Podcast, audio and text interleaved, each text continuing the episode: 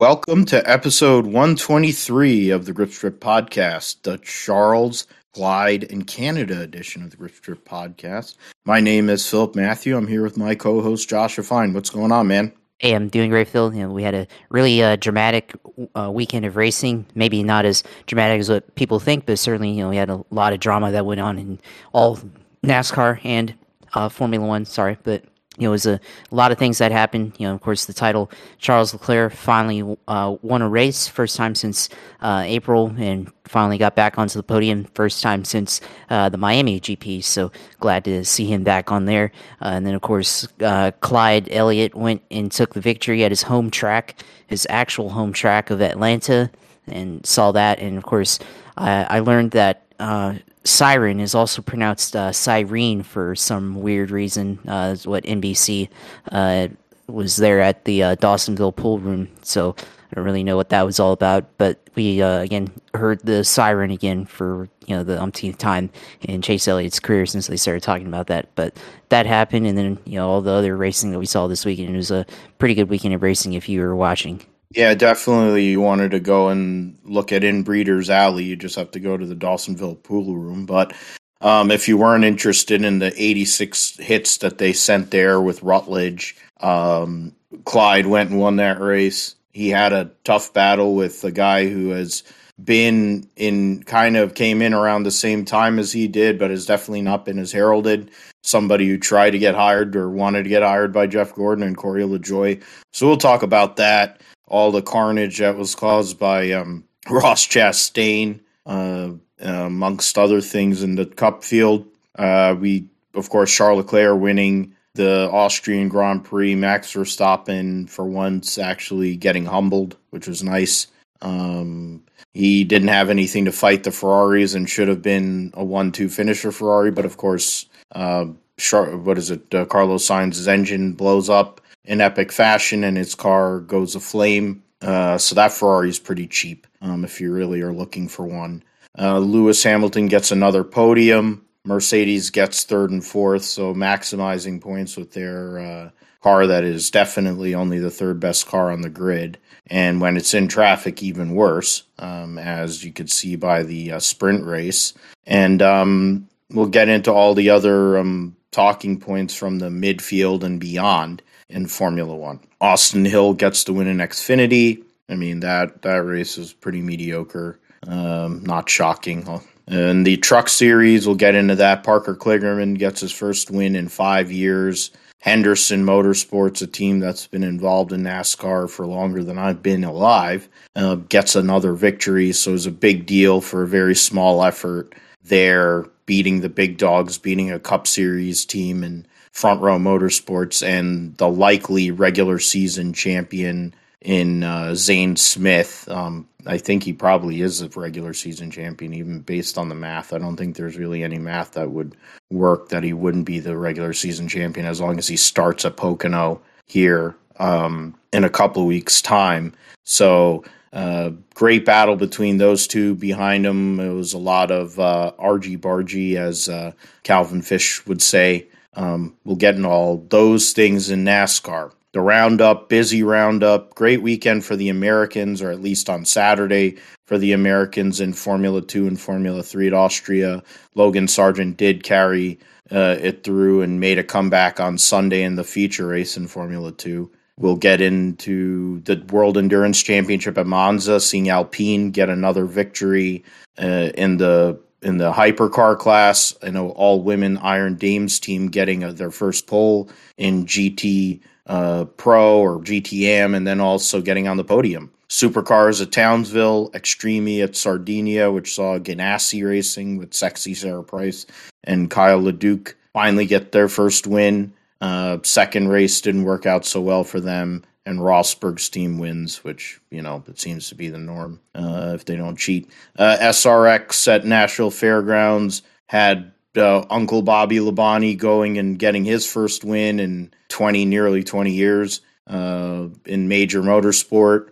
A big win for him. Uh, interesting weekend. Marco Andretti is looking like he's going to be the champion if he can race this dirt these next two weeks well enough. He's going to take the title from his buddy Tony Stewart. They'll be racing at I 55 Speedway in Pevely, Missouri, uh, Ken Schrader's track, and we'll get to see the legend himself, Kenny Schrader, on uh, on the telecast this weekend. So, um, looking forward to the interview that Willy T. Ribbs and Kenny Schrader are going to have not because Willy T. Ribbs is an interviewer, because we've already seen he's not much of one, but just to see the how two of the two great people, two of the great characters this sport has ever seen, um, just shooting the the crap together.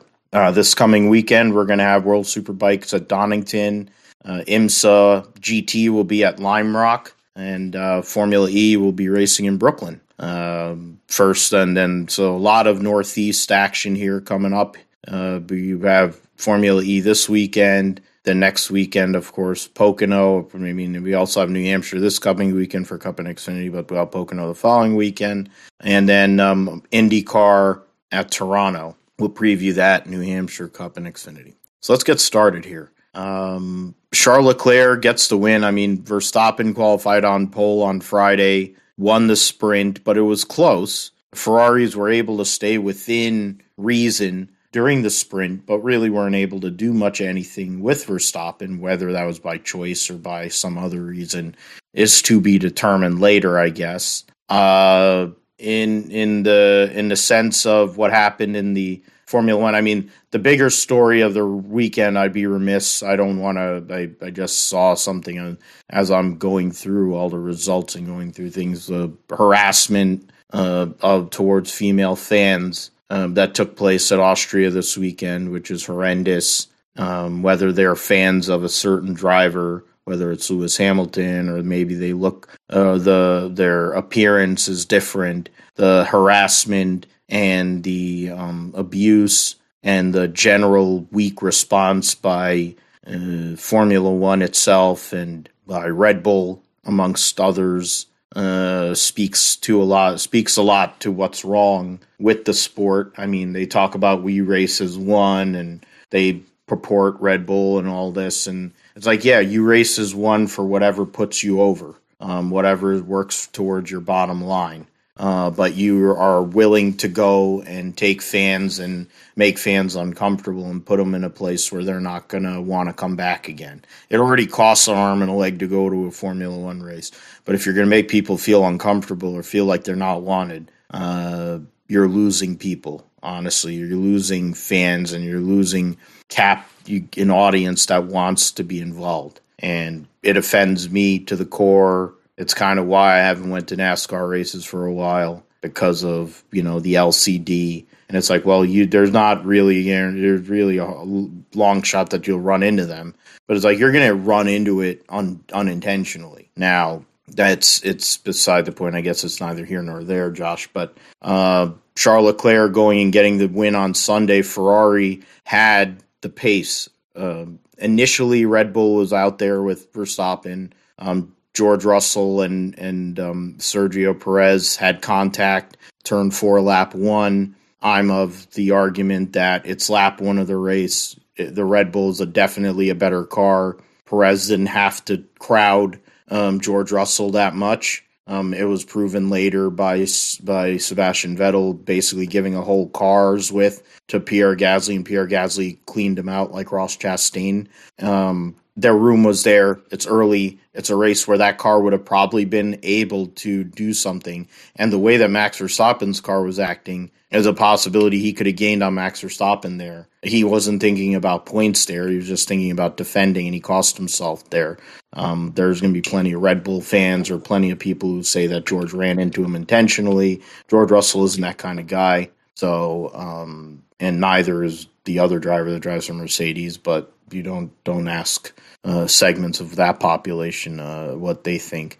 Uh, but Leclerc gets the lead has to pass Verstappen multiple times over, and then his car almost fails. At the same time, we talked about how Sir Carlos Sainz's car fails while he was about to pass Max Verstappen for second, uh, which was horrendous, and the response by the safety crew was not very good. So the amount of destruction that took place is probably going to cost Carlos Sainz later in the season.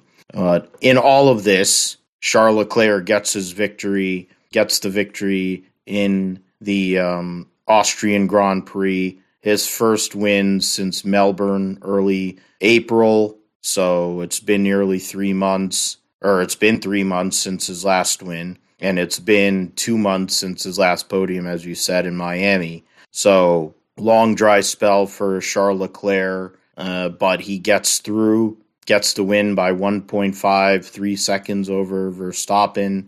And Lewis Hamilton was uh, in a different zip code, nearly 59 seconds behind, or 41 seconds behind in third. George Russell fourth, and Esteban Ocon, the last car on the lead lap, in fifth. Mick Schumacher was the driver of the day, gets his best career finish in sixth. Lando Norris seventh, Kevin Magnussen eighth, Daniel Ricciardo ninth, and Fernando Alonso tenth. So uh, Alpine, Haas, and McLaren all get double points finishes along with Mercedes, um, while the Ferrari and Red Bull teams only have one car finish uh, here um, yesterday. So, uh, Josh, let's uh, get your thoughts here. A lot to dive into in regards to what took place this past weekend at uh, Austria in the Austrian Grand Prix. I mean, you know, with the the sprint race starting out with that, I think, um, you know, the uh, Max Verstappen, you know, won won the pole and won the sprint race, but um, Leclerc had a chance to take the win in the sprint race, and um, he, he, definitely had the pace to do it. But you know, for whatever reason, I guess Ferrari uh, didn't allow him to you know, make the charge to take the win in the sprint race. So right there, you kind of saw the pace uh, from Verstappen from uh, Leclerc as well. So there, there's that, and then of course the beginning of the race. Um, concerning first concerning uh, Leclerc and Verstappen. Um, I mean, they were able to stay relatively close for the most part, but um, you know, with Verstappen, he didn't have uh, the like t- good tire wear. Uh, the looked like the front end wasn't holding up uh, too well after about 10 laps or so and started losing the front end. And that allowed uh, Charles Leclerc to go in and uh, take the lead eventually and basically take control of the race. And that really opened up the strategy for Ferrari because they didn't really have to worry about um, going on a one strap strategy or trying to. Uh, defer on their strategy in order to beat beat uh, Red Bull. They just had to basically make sure they could outrun for uh, Red Bull, and they were able to do that. So uh, they, didn't have to worry about anything else. They had enough pace where just you know go and run as many fast laps as you can and win the race, and that's exactly what they did. You know, of course, they had some issues at the end. The throttle for Charles Leclerc. Uh, I guess there's issues of having 20 to 30 percent throttle in the middle of the corner while you're braking, which is definitely tough because it makes you know decelerating hard and um, you're not able to uh, hit your apex uh, the way you want it to and that sort of thing. Uh, and definitely maybe put a little bit of extra wear onto the tires as well. Uh, so there was some issues there. Uh, but of course red bull i mean they had they had some pace like after uh, you know on, on, new tires but you know after that you know they just didn't have quite the speed that the ferraris did and um, they weren't able to keep up with him like that, especially for Verstappen um, there. So, yeah, that's uh, basically how that race went. I mean, I don't think that's how uh, Ferrari or Red Bull probably going into this weekend foresaw. I mean, of course, home track for Red Bull racing and everything, and of course, you know they have all their fans there, the orange fans and uh, whatnot. So you know they want to see uh, they want to see their team win, and you know Verstappen or Sergio Perez, and didn't happen this weekend. And I mean, Verstappen able to salvage, get a podium in second place, but um, you expect a little bit different than that uh, at the home racetrack for the team. Uh, so I don't know. I guess this weekend Christian Horner didn't find the lucky toilet that he usually finds at these uh, circuits uh, as of late. So probably probably didn't work out for him. But that's you know least uh, we could see a different team win this week for sure in uh, Ferrari and welcome change onto that. So uh, on that term, that's a good thing. And then of course um, Lewis Hamilton, Mercedes, they both crashed in in uh, qualifying originally, and that was uh, pretty dramatic. You know, that's the other dramatic part uh, of the weekend for the top three teams. So, uh, you know, I think with uh, Lewis and George Russell, I think you know, after they're you know after they both had incidents on on Friday, that's uh, not really a good you know start to the weekend, and you know makes you think that uh, things aren't going to go well that weekend. But you know eventually they did, and he's able to get out a, a, podium finish. So a little bit of consistency there for Lewis Hamilton, and he's you know he's able to uh, continue to slowly charge you know towards the um, front of the standings. You know, obviously it's going to take a while to, and it's going to take a lot to be able to finish in the top three. But you know, eventually keep putting podiums. You know, by the end of the year, maybe he'll get to third, possibly even second. You know, if uh, things, you know, if if one of the teams like you know Verstappen is able to run away with it and the fight for the championship is left for second and on back, then maybe uh, Lewis is able to get near that uh, by the end of the year, uh, unless Mercedes goes on a you know a tear and starts winning races. So we'll see what happens there. But um, you know, from that end, I mean, I thought it was a you know not a too dramatic Grand Prix itself, but you know, you, you saw the strategies, you saw the pace difference between uh, Red Bull and Ferrari, and uh, yeah, that's interesting enough for me to be able to kind of follow and be intrigued by uh, the racing there. So, um, you know, I thought it was a solid race overall for Austria, which I don't feel like normally we don't think of this track as a you know very exciting uh, race to watch. Uh, it's you know kind of a more of one of the uh, pace setting races where whoever takes lead and ends up uh, leading the majority of the race. But you know this one there was uh, some changes in uh, you know between the leaders and Ferrari and, and Red Bull there, and then I think you know one other thing you have to mention with this is of course the incident with George Russell, Sergio Perez, and first lap. And yeah, I mean, I think it's just a situation of uh, you know cutting the corner too close. Like you know, we see we see this in uh, other series. The driver on the outside uh, takes a different angle into the corner and ends up uh, cutting off the driver.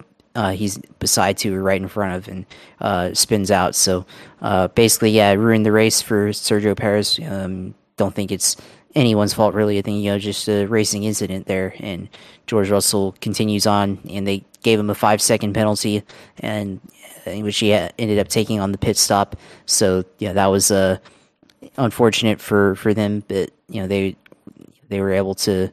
Uh, recover from that and finish in fourth. So uh, another solid finish for George Russell here uh, in this season. So you know a lot of a lot of things happened in this race, but um, you know I, think at the end of the day, this was definitely a you know very solid Grand Prix to watch.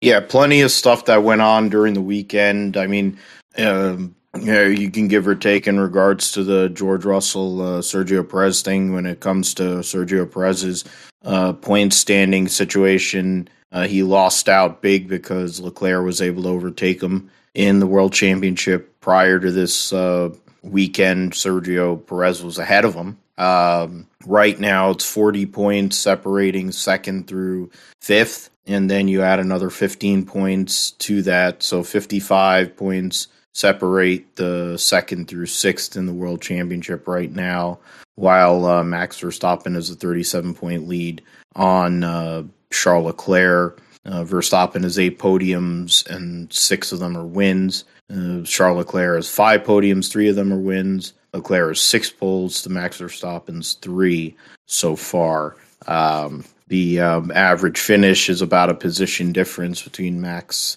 ahead of Charles, and it's point, uh, 0.8 on the average start, 0.9 on the average finish. So it basically says those are the two best drivers right now um, this season in Formula One.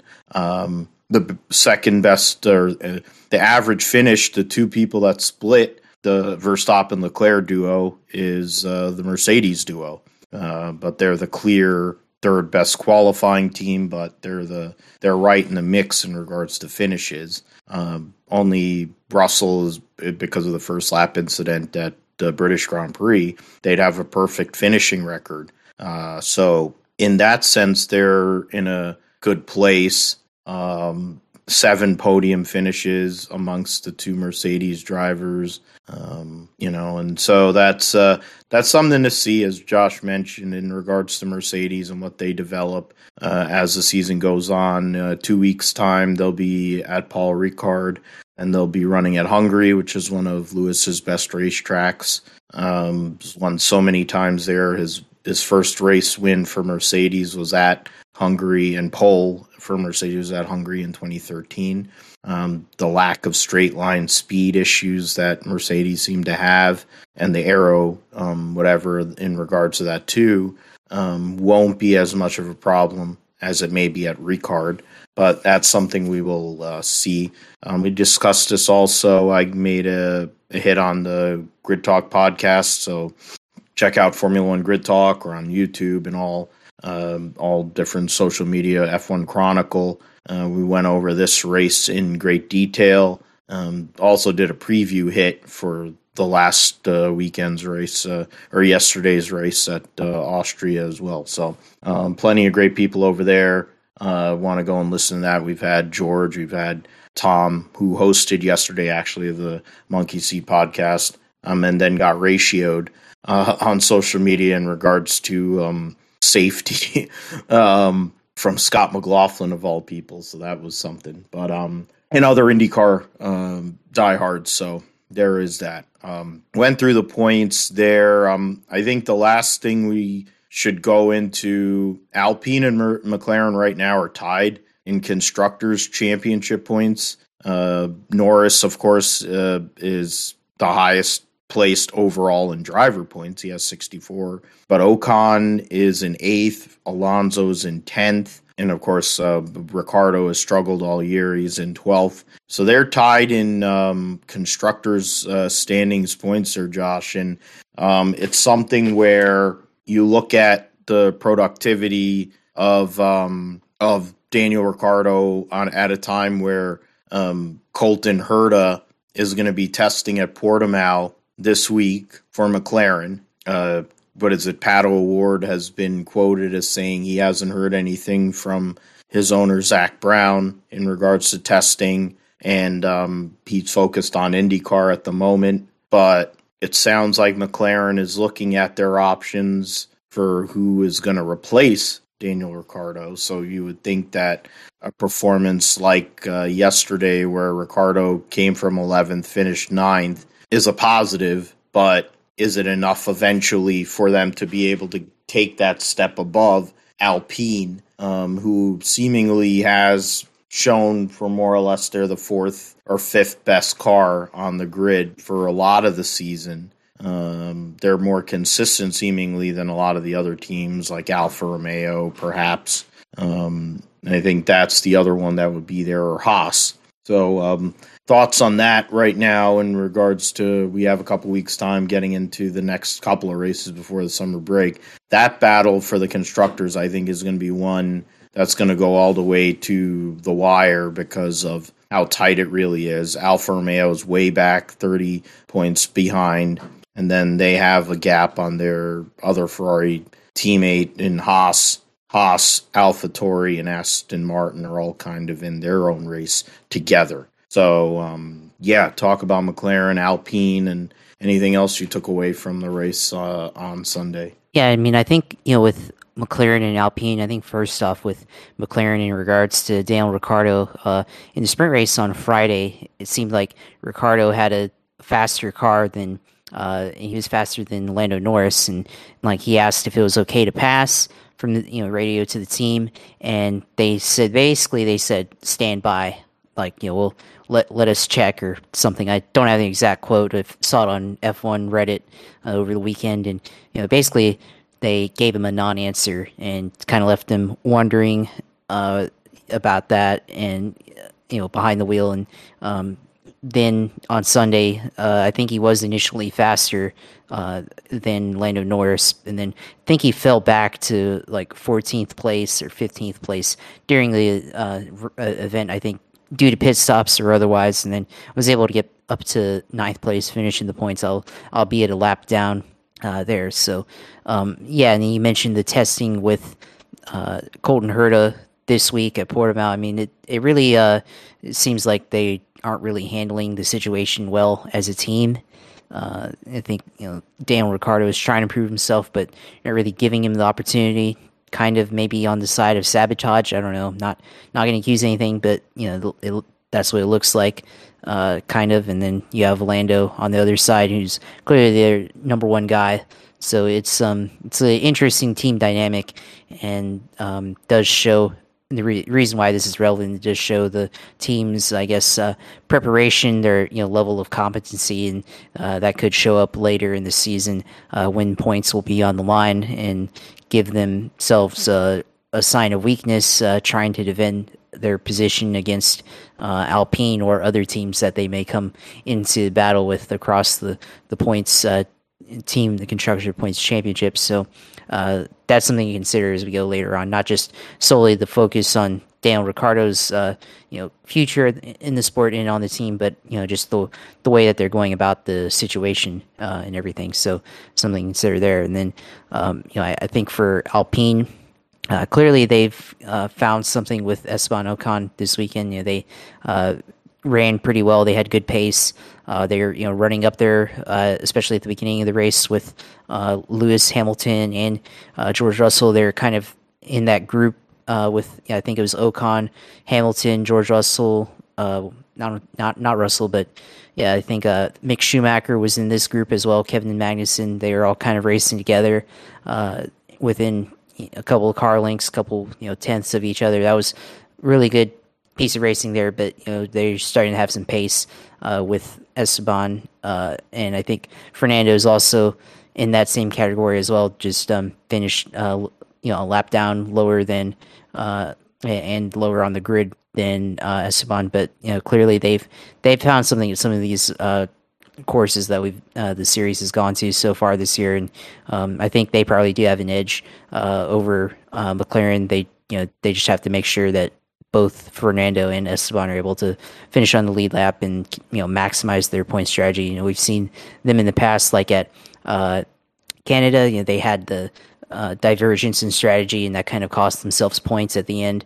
Uh, uh unlike some of the other teams, they didn't maximize um, their points because they went on alternate pit strategy and didn't work out. So uh, I think if you know they continue to have good pace and they just execute on the strategy, I think they'll probably end up being better than uh, McLaren uh, in the end there. So we'll see what happens, but I lean towards Alpine in this situation uh, specifically. So um, I think, yeah, and then also talk about Mick Schumacher, second race in a row, uh, finishing in the points, uh, finishing in sixth place teammate Kevin Magnussen finishing eighth. So uh, Haas F1, uh, you know, finally figuring it out on the weekend. They both cars managed to finish in the points. Uh, first time in a long time that we've ever seen that in this, uh, you know, since they've been in F1. So it's a finally a, you know, good result for uh, both of those uh, cars and that team as a whole. You know, something to actually have on a positive note there. Uh, so I, think, yeah, for me, you know, this is again is a pretty interesting weekend for uh, F1, and you know, definitely, definitely a lot of things that happened that we didn't expect in this race. Yeah, I mean, the Haas pace is something that's good to see. Uh, their one upgrade it sounds like they're going to make this year is coming at Paul Ricard. Uh, so if it does uh, work in a in a positive way, maybe they can go and compete against Alfa Romeo for sixth in the constructors championship and separate themselves from uh, those bottom three, which is Aston or bottom four. It looks like you know, like Aston Martin, um, AlphaTauri. Uh, uh, why am I blanking? Uh, just give me a second here. Yeah, Aston Martin, AlphaTauri, Williams, and um, yeah, Aston Martin, AlphaTauri, and Williams. Yeah, there you go. Uh, that would because AlphaTauri is not doing well this year at all. They're right now Haas uh, is up by seven points on them. Pierre Gasly it looks like a step back, and it may not be about him really. I think the car is not good. Uh, they've done a terrible job this year. Um, Yuki Tsunoda is driving over his head, and I don't really know why he's driving over his head. It's not like he's really going to get replaced. There, I, I have a hard time seeing anyone coming in from the Red Bull Junior program. They're touted um, their uh, junior program. There's nobody in Formula Two or Formula Three that looks ready or looks capable any more capable than frickin' Yuki Tsunoda, who's probably rushed up anyway. Um, I mean, personally, I wouldn't mind Jak Crawford being in that car or or, or Jehan Daruvala because of my personal, you know, national biases. But they they're powered by a Honda power plant, and they have no matter what the hell they call it, and they have a Jap driver in there. Even and he's a nice and he's a nice kid. He looks like he's about 14 years old. He drives like Takuma Sato. So, you know, they're not really going to do anything about it. It's like you're either going to have Japanese drivers that are slower than death, like King Hero, or you're going to have Takuma Sato. Problem is for Takuma Sato, he figured out like racecraft like when he was like 40 uh, or whatever the hell, 38 or 40, whatever. Um, they're not going to give uh, Yuki Tsunoda that much time, but I don't think he's going to get replaced. But he drives through his own teammate, drives through other people. Um, Gasly drove through Sebastian Vettel. So for Haas, I think they're looking good. Mick has a ton of confidence. Alfa Romeo probably gave away a point or two, possibly uh, this weekend, but I would think that Paul Ricard would fit them better. Uh, Hungary is a great track for uh, Valtteri Bottas. I mean, it's crazy since Valtteri Bottas is probably one of his two of his one of two best tracks that he has, other than Mother Russia on the calendar is Austria. He's done great there. He's qualified on pole there. Um, he's qualified great there when he was at Williams too, prior to getting to Mercedes. So, all that being said, we'll um, definitely get into what we're thinking next week uh, for Paul Ricard uh, on the next episode, episode 124 of the Rip Strip podcast, on all things Formula One that are going on. So, yeah, Josh, uh, William Clyde Elliott II gets his uh, league leading third win of the season at the Quaker State 400 at Atlanta Motor Speedway, joining his legendary father, William Clyde Elliott, the first, otherwise known as Awesome Bill Elliott, Awesome Bill from Dawsonville, as a winner from the state of Georgia at Atlanta Motor Speedway. Great weekend for Georgia drivers, or at least people initially from Georgia, since I think they relocated to Denver, Colorado for a good part of his life. But Clyde gets the win. Jeffy was there to celebrate. Uh, Jeffy did the interview with Kyle and, and Mr. the King, talking about the last race of Mr. the King's career and Jeffy's first race. Oh, interesting weekend there. That was the old 24 car. So Clyde gets maximum points, wins both stages, wins the race. Uh, great points day for him. Uh, continues to add to his overall uh, points lead. Uh, first, he's got three wins, so he's obviously um, the uh, runaway uh, points leader. He's got what a 50, 47 point lead overall in the standings over Ryan Blaney and um, 50 on Ross Chastain, who is um, second in points in regards to the playoff standings, but we'll get into him in a minute. Um, Chase Elliott, Ross Chastain, uh, top to Austin Cindric, the Daytona 500 champion, gets a third place finish. Erik Jones, another great super speedway run for him, finishes fourth after starting 25th. Ryan Blaney, fifth. Daniel Suarez, sixth. Justin Haley, seventh. Aric Almirola, eighth. Cole Custer, ninth. Harrison Burton, um, I think that's his first top 10 of his Cup Series career. So, uh, congratulations to Harrison um, driving the Ecosia Freightliner uh, Ford for the Wood Brothers. Uh, Martin Truex just outside of the top 10, got into it with uh, Ross um, Harvick 12th at one of what used to be one of his best racetracks. Uh, Kyle Larson was up front, got involved in one, I think, in that Truex wreck. Uh, finished 13th. Bubba Wallace got um, wrecked by Garrett Smithley because Garrett Smithley sucks. Um, finished 14th. McDowell was in that one of them wrecks. Uh, Briscoe had a nondescript uh, weekend, finished 16th. Todd Gilliland had a car, it looked like at times uh, yesterday, along with Brad Keselowski, um, but wrecks happened to them as well. Christopher Bell, Kyle Busch was involved with the other Kyle, uh, but Corey LaJoie. So let's let's take it from here, Josh. Uh, Corey LaJoie probably the best chance he's ever had to win a Cup Series race. The best car he's probably had in a NASCAR Major Three event uh, ever I remember him winning at Ar- winning ARCA at Pocono and covering that race. What is it about eight nine years ago, something like that. And um, he was an up and comer at that point. He was kind of a little bit behind some of these other guys like Clyde and whoever. But you know, yesterday was Spire's you know greatest moment.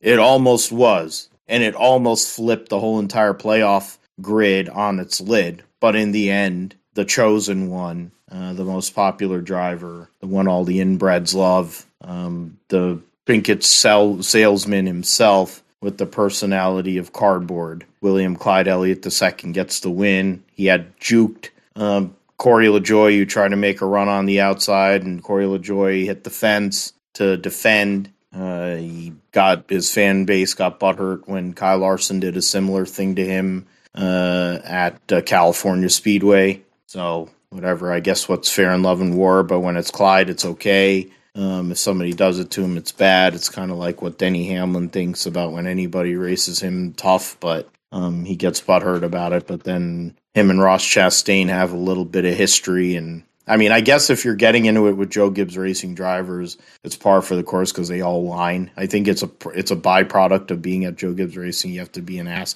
You have to be a butthurt asshole, and I say that as a Tony Stewart fan.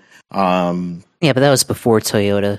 They, yeah, the Toyota like thing, that after yeah, Toyota. they became they, they, It's even worse. People always accuse Tony of that, but it's like you know what? Um, it's become worse, uh, but it's a Toyota thing. But I get you on that. So let's talk about Clyde getting that third win, essentially putting himself in a great position to win the regular season points championship. And it goes towards that whole narrative after last year when Kyle Larson dominated and destroyed, won 10 races, won the championship, people were talking about, oh, it's, oh, there's this little thing. Oh, you know, who's the lead dog at Hendrick Motorsports? Well, Clyde is like, I was the champion the year before, and I went and won the last two races that season. I'm driving the 24 car. The owner is really Jeff Gordon. I'm the most popular driver. I'm the merch guy. I'm all this, whatever. I'm trying to take this thing over. And if this, if when you talk about a car that probably suits Clyde, this car and the way it is, talk about the road courses and what this suits William Clyde Elliott. He's won at Dover uh, for the first win. Um, the second win is um, I'm blanking on where he won his second race, but he had a chance at Richmond too uh, this year. Um, but of course, he wins here at Atlanta, wins at home, and um, I mean that's that's a big win in that spot. I think it was Kansas. Won at right? Nashville a couple weeks or ago. Nashville, there you go. Yeah, Nashville a couple weeks ago. My fault. So good. Uh, thank you for that. So yeah, so Nashville concrete, one in the third mile track. You win at the mile concrete on at at Dover, high banked and then you win super speedway type race at a 1.5 mile track at Atlanta. Was was finished second at at uh, Road America, which is everyone know talks about him as road course king. Clyde's on a championship trajectory at the moment, and he's giving himself a cushion um, in points. But Corey LaJoie made him sweat for that one for sure. Yeah, I mean Corey LaJoie made him sweat, and you know he was able Chase Elliott was able to take the lead like two laps to go on the outside against Corey LaJoie. There was really no stopping the run. You know, Corey couldn't really do anything to stop it.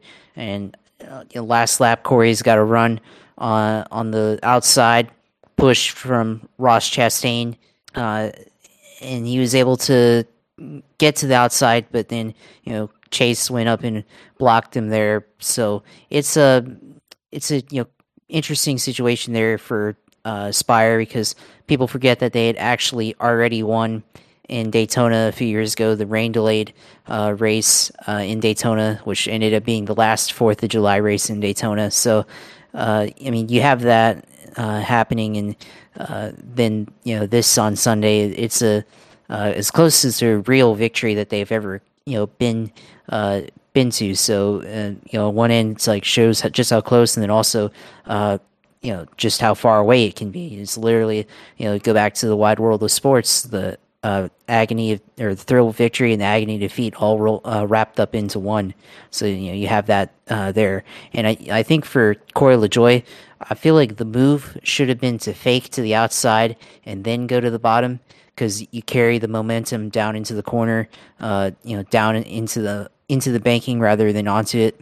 Because um, you know if you uh, if you have the run on the uh, you fake to the inside and then go back to the outside, you have to keep the momentum to go go to the outside, and uh, you know you have to have a lot more than what he was he had to go up against Chase Elliott in the middle of turn one and two, and he got blocked like that.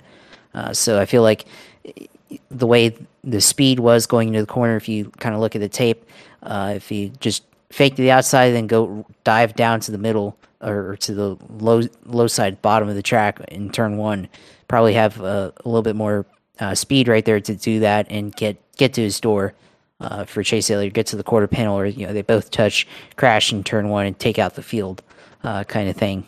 So that's how I felt about uh, that finish. I think that's the only thing you would have done differently. It's just the opposite of what he did uh, there. So yeah, I mean Corey LaJoie made him work for it, of course, uh, the last lap, and then uh, you know Chase Elliott goes out and wins the race, and uh, the siren, whatever that is, I've never heard it pronounced like that. I had yeah, they've been that. talking about that like for the last few years.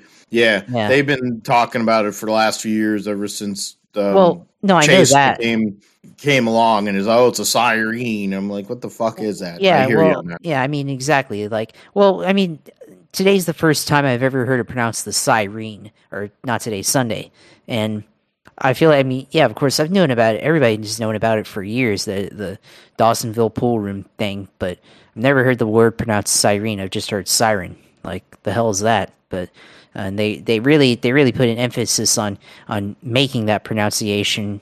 Uh, NBC did, and uh, it's like saw some comment on on the internet like Fox missed all the details, and then NBC uh, hyper focuses on one detail, and you know that's just one example of that right there. But I mean, yeah, that was annoying. But Chase Elliott goes out and wins, gets his third victory of the year, and you know shows that yeah he's the points leader, he's the guy right now. And uh, you know at the beginning or like a couple weeks ago, before the Nashville victory, wouldn't have really thought of Chase Elliott as actually a strong championship contender. Just more of a result of the volatility that we've seen in in this series uh, so far this year. It just happened to be the best.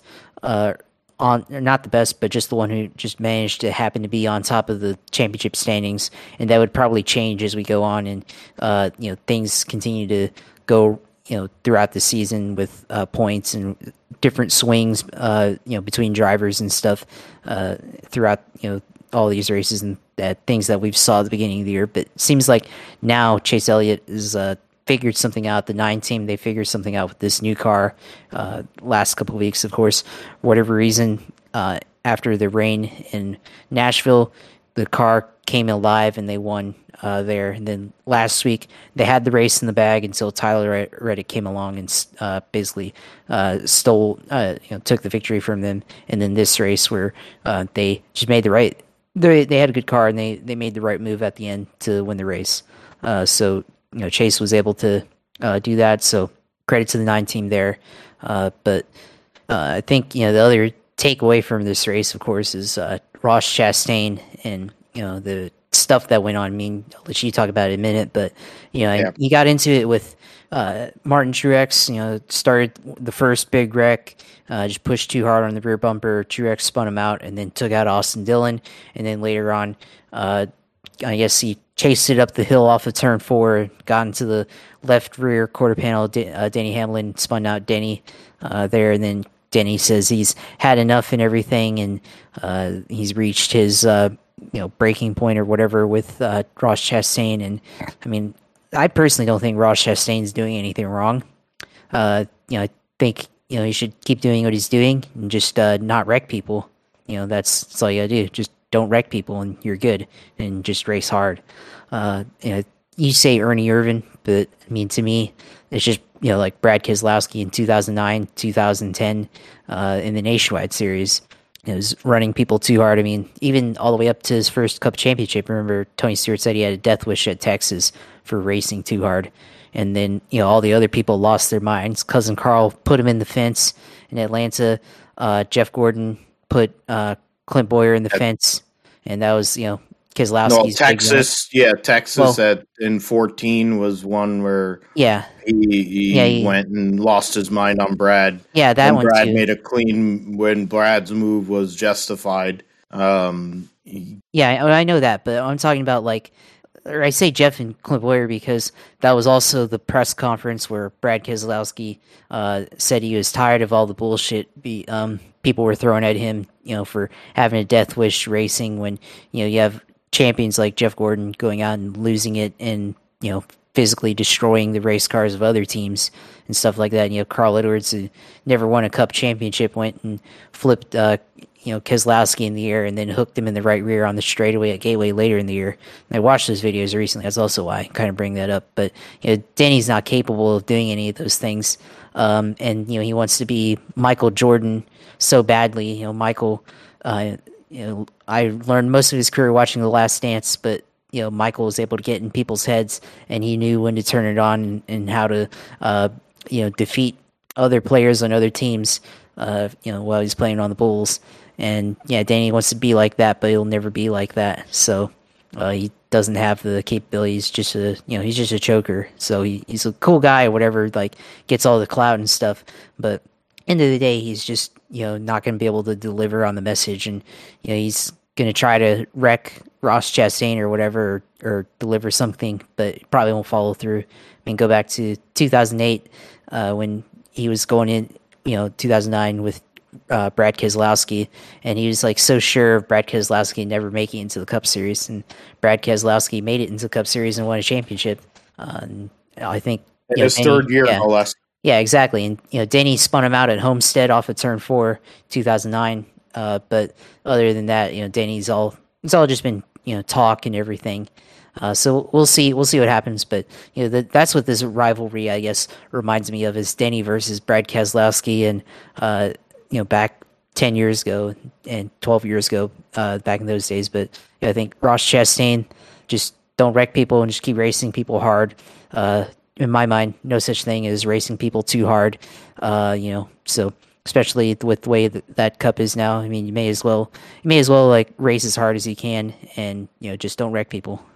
Yeah. I, I mean, I, I give you credit on that. Uh, uh, it's, that's going for honest to God, like that's one of the hottest takes we've had out of you here on this show. So, and uh, you're very committed to that. So I'm glad. Um, personally, I mean, to me, I'm an Ernie Irvan guy. So I, my two favorite drivers when I first started in this sport were Davey and Ernie. And I was a young kid. So all you assholes want to say, how can you like a Ford and a Chevy driver?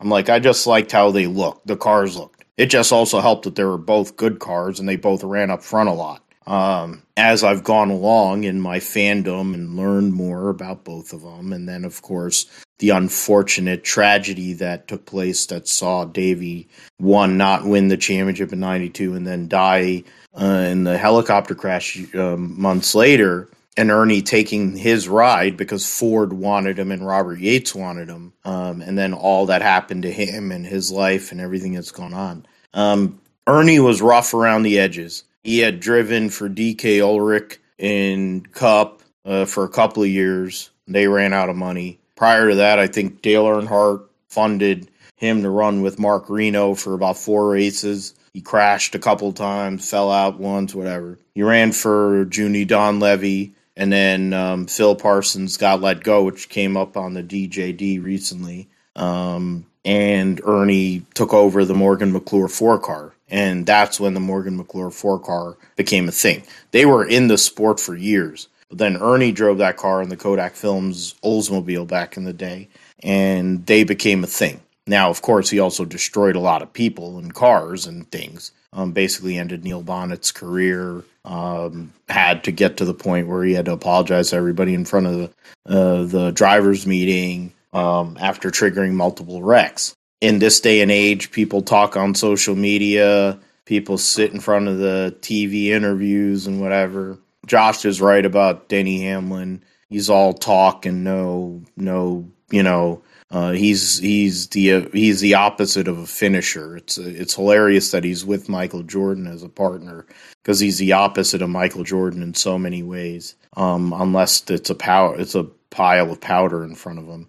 But um, the fact of the matter is, if Denny wants to run him over, the fact is he needs to figure out a way to make it look good. Because if he doesn't make it look good, he's going to get a penalty. You know, um, and the way that social media is and all that, like the fact of the matter is you should firewall if he's so so incensed by Ross Chastain, he has to firewall Ross Chastain at Daytona just for ex- an example. I mean, he needs to that's pretty much where firewall. going to have to do it. Yeah, he has to firewall him at Pocono going into turn one as an example. You know, like you you need to firewall and destroy their equipment. Like that's the only way that it really hurts the team. Because Ross Chastain is always gonna be aggressive. God bless him. He came from driving start and park third rate equipment. Denny Hamlin has never had bad equipment his whole career. Most of these sons of bitches have never had bad equipment their whole career. Ross Chastain drove absolute dog crap for the majority of his career in all three series. It took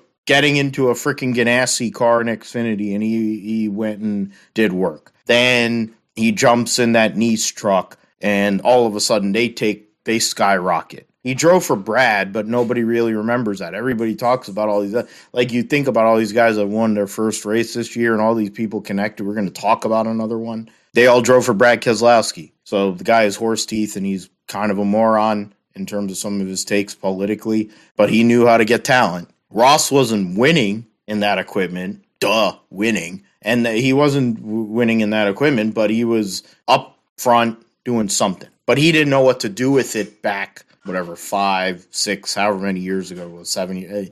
He didn't know what to do with that. Now he's in that spot and he's running hard. It is like Ernie. And you know what? Ernie figured it out. And Ernie also was a championship contender. He won the Daytona 500, finished top five in points in 1991. 92 was a rough year. They had a lot of uh, rougher year because it was really a year for Fords. 93, they had a lot of mechanical issues, which was one of the reasons why he went to Robert Yates Racing in the 28 car um, to be the replacement. And from that point, when he took over that 28 car in September of 93 till his on, you know, the accident that almost killed him, he was the best driver in the sport, bar none. He was going to win the 1994 NASCAR Winston Cup Championship, uh, no matter what Earnhardt fans want to take. And I, we don't have that many listeners, so I can go and make that hot take. He was going to win the 94 NASCAR Winston Cup Championship. He was better than Dale Earnhardt that year. Um, bullshit happened to him so many races. He won three races, should have won like eight. Should have won the Brickyard, uh, Watkins Glen. I can name, I can list races that Ernie should have won that year. Daytona, the 500, the two races Jimmy Spencer won with the cheated up engine. The two of two wins that Jimmy Spencer has that why he has an existence in the world. They did with a cheated up car in the, the month of nine July '94 because Junior Johnson knew he was going out of sport. That would be like six seven wins. He'd had fucking Jeffy in a terrible porn stash and ridiculous mullet. Uh, Ernie winning the first Brickyard 400 would be history. It would be historic. But Ross Chastain's like that, and he has an owner that supports him, and Justin Marks, who almost stayed it off of a turn four in the truck race in Mid Ohio because his brakes failed. But um, it's a lot of talk, and if NASCAR really wants to handle this, they need to get them in the room. They need to get whoever it is, Ben Kennedy, Jim France, whatever, and have them sit there and have a discussion and tell them you're not as big of a big as the sport itself like the whole Dale Earnhardt Geoff Bodine meeting with Rick Hendrick and Richard Childress. If Denny Hamlin wants to punch him in the face, which he probably won't, go and do it. You know, have them. It's really about Denny Hamlin and, and, and Ross Chastain. It's not Clyde's. A, Clyde's got no personality. He's he doesn't really have much of a pulse. Yeah, Martin Truex is about to leave the sport anyway he's kind of an angry guy, whatever. So he goes out and jerks himself off at the at the lake. You know, like all these other people I want to be mad about Ross Chastain. Don't tell Daniel and his amigos about that. That would be a bad thing because you know they're going to go and bring. Uh, I'm not going to go there. I, w- I had a bad, really racist, fucked up thing I was going to say, but I'm not because Oh, the fact is the fact is I'm not going to go down to the LCD level, which is what all the fan bases of people who don't like Ross Chastain are doing, and what Max Verstappen fans. he's got do. Pitbull. He can let Pitbull do the talking. Hey, guy Ocho, you're gonna go and mess with Pitbull? Come on, man, Mister 305, Mister Worldwide. You're gonna mess with those white spandex pants and driving gloves? No, you're not. Get the fuck out of the way, Denny Hamlin. Get out of the way for Mister 305. That's the thing. Let that watermelon slam on your head like Gallagher slammed it with a helmet. Go and eat that thing, bitch. Go back to Chesterfield, you horse faced jackass. Fucking Baba Booey Jr., you are. Uh, yeah. So, um, getting into the points. Yeah, I mentioned the points already uh, briefly. Uh, Cup Series going to New Hampshire this weekend has a uh, what is it? Uh, forty-seven point lead on Ryan Blaney. First to three wins this year. So there's 13, 13 drivers with a win. Um, if somebody can go and win at New Hampshire that hasn't won, like Martin Truex, one of his 86 home tracks, uh, you know, Christopher Bell, he's known for doing good on flat tracks. Harvick's won there. The defending race champions, Aric Almirola. Any of those guys can win, there'd be 14 winners. Um, something we'll talk about here in a little bit. Austin Hill gets a win in the Xfinity Series in the Alsco uniforms 250. The point standings. Uh, we'll get the results first. Uh, Austin Hill over Josh Berry, Ryan Truex in the 18 car finishes third. Tyler Reddick in the 48 finishes fourth. Daniel Hemric had a chance, uh, finished fifth. Noah Gragson sixth. Landon Cassill, I mean, Justin Allgaier seventh, Landon Cassill eighth, Riley Herbst ninth, AJ Allmendinger rounds out the top ten. Uh, really won a whole lot. I mean, you see what six, seven, eight, nine leaders. Ty Gibbs got involved in a wreck. Um, there was. I'm trying to see here which one that shows the 54. Um, it says accident for him, but um, doesn't show number one, number 23, number 19, number seven. I don't see the um, incident that says that he got an accident. Probably hit the fence. Uh, Brandon Brown actually ran really well uh, this weekend uh, as well, but didn't have anything to show for it after getting his car destroyed by Gragson at uh, Road America the previous week. Austin Hill wins a stage, wins the race at home. So Atlanta, another guy who ran uh, the uh, quarter mile track in the infield in his early days, gets a victory at Atlanta Motor Speedway. The the point standings after uh, this win right now, Allmendinger has a 29 point lead overall uh, on Ty Gibbs, 30 points on Justin Allgaier. So it's three horse race at the moment for the overall uh, points uh, championship. Playoff points standings see Ty Gibbs has four wins, so he would have the. Uh, I think it would be close uh, right now to be like four points if Allmendinger wins the regular season um, for the points lead going into the playoffs. Ty Gibbs has 23 playoff points. He has an eight point or seven point lead on Noah Gragson, an eight on Allgaier and Berry. All four, all five of the the or the top six now with Austin Hill have at least two wins this season. Um, Ty Gibbs, of course, has four, and then Brandon Jones has uh, one win this year. So getting into, I mean, there's 12 cars that make it. It's an 80 point gap between 12th and 13th. It's not really that dramatic. Uh, I have a hard time believing anybody really. I mean, Sheldon Creed, which is something we'll talk about here in a minute. Brandon Brown with Daytona coming up. Um, and some of these guys, all the Our Motorsports drivers, they're all outside of the playoff right now.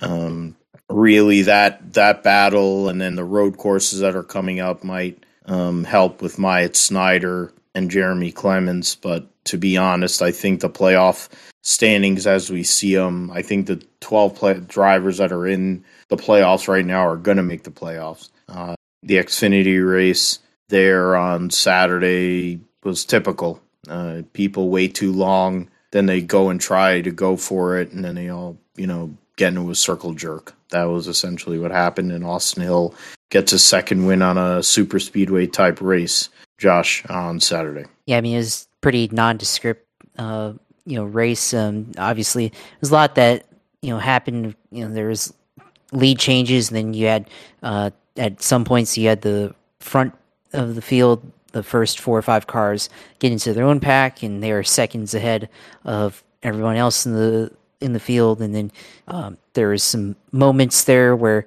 uh, they ran into some lap traffic, and uh, I don't remember exactly what happened, but um, there was I think there was a moment where AJ Allmendinger fell two laps down and was trying to get his lap back, and they kept him a lap two laps down, uh, but they eventually got his laps back and finished in tenth. So bit of recovery there.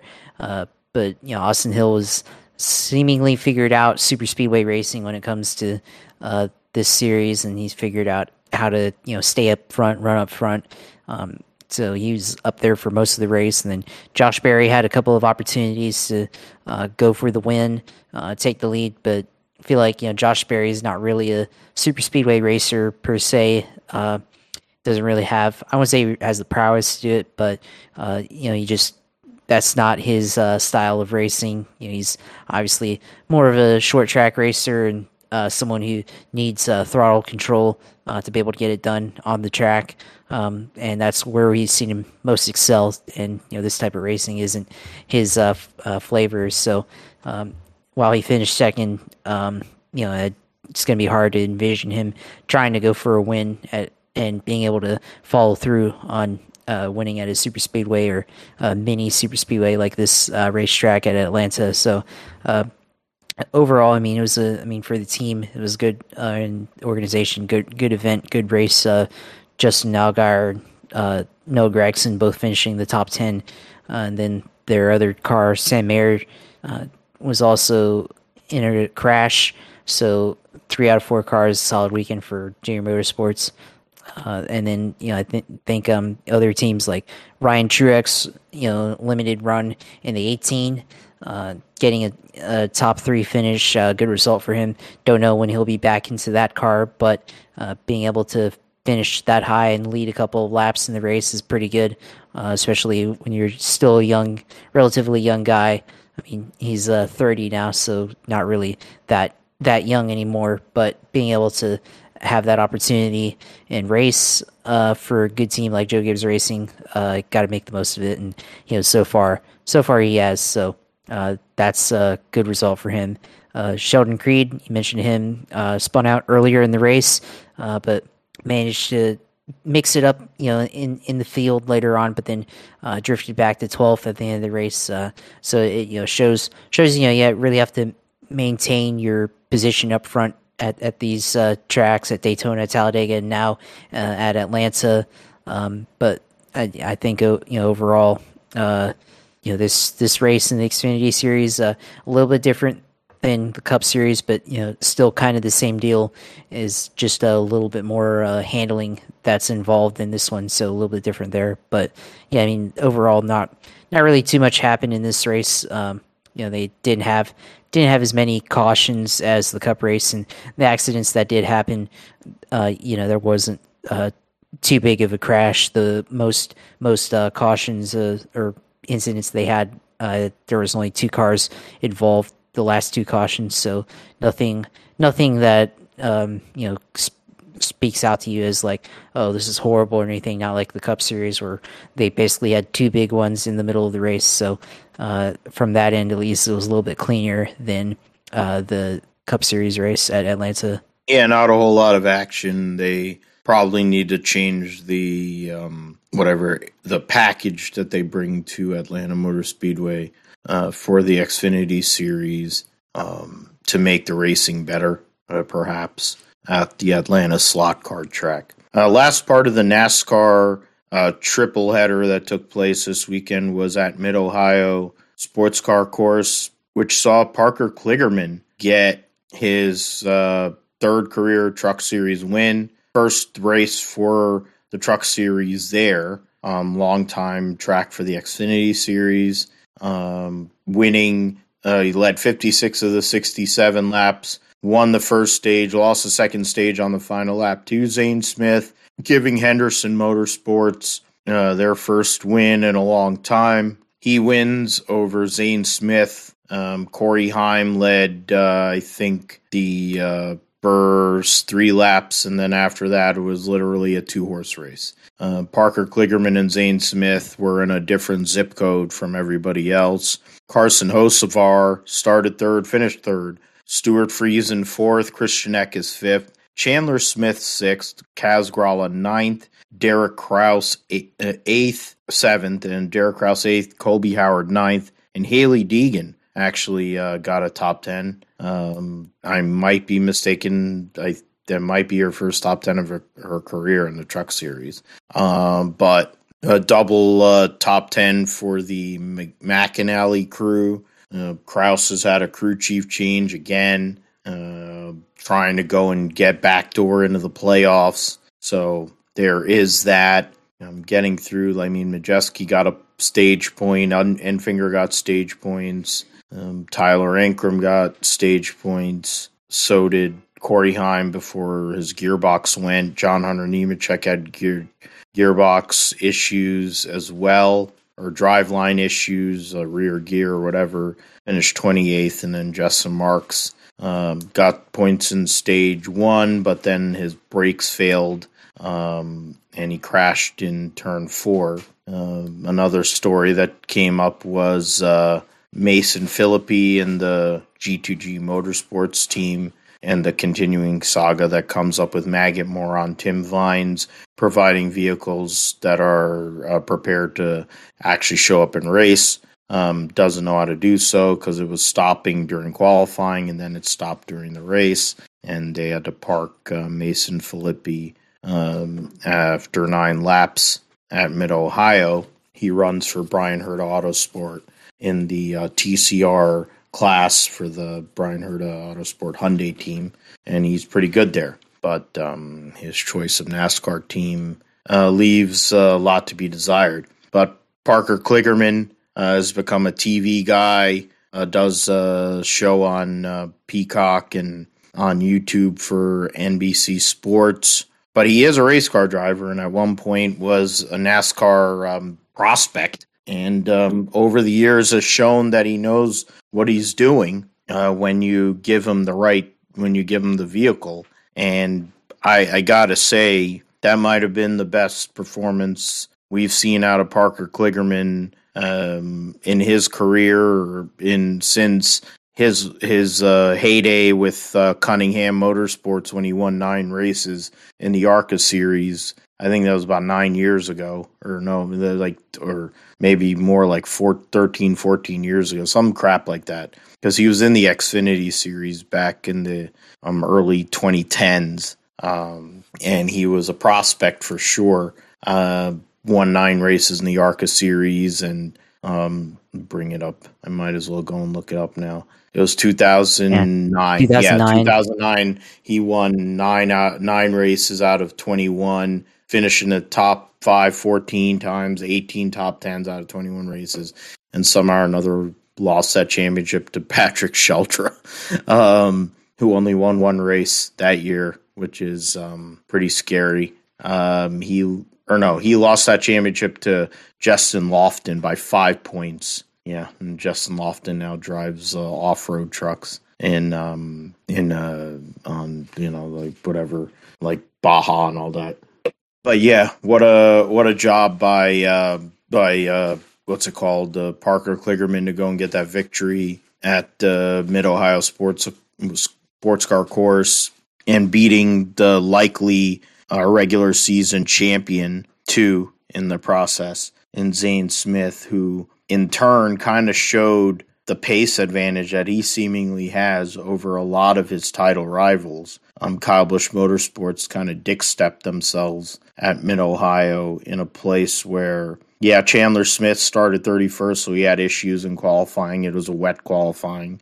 Had to come from 31st to finish sixth, got no stage points. But the 51 was fast had gearbox problems. The four car, four truck had a chance, started fourth, was up there, had driveline problems. In the end, you look at this championship, Zane Smith's kind of in, on an island. He, there's no other Fords that are competitive, really, but he's able to fight Toyota, the, the top Toyota team in Cobblish Motorsports, to a lesser extent, even ThorSport, which is really Ben Rhodes and I guess Ty Majeski, and and be able to do what he needs to do to stand up and possibly go and get that championship. What were your thoughts on Truck Series event uh, at Mid Ohio? Yeah, well, I mean, first of all, for uh, Parker Kligerman, um, you know, I haven't seen him win in a long time, and it's like also, you know, you mentioned his thing uh, racing in the ARCA series back in 2009.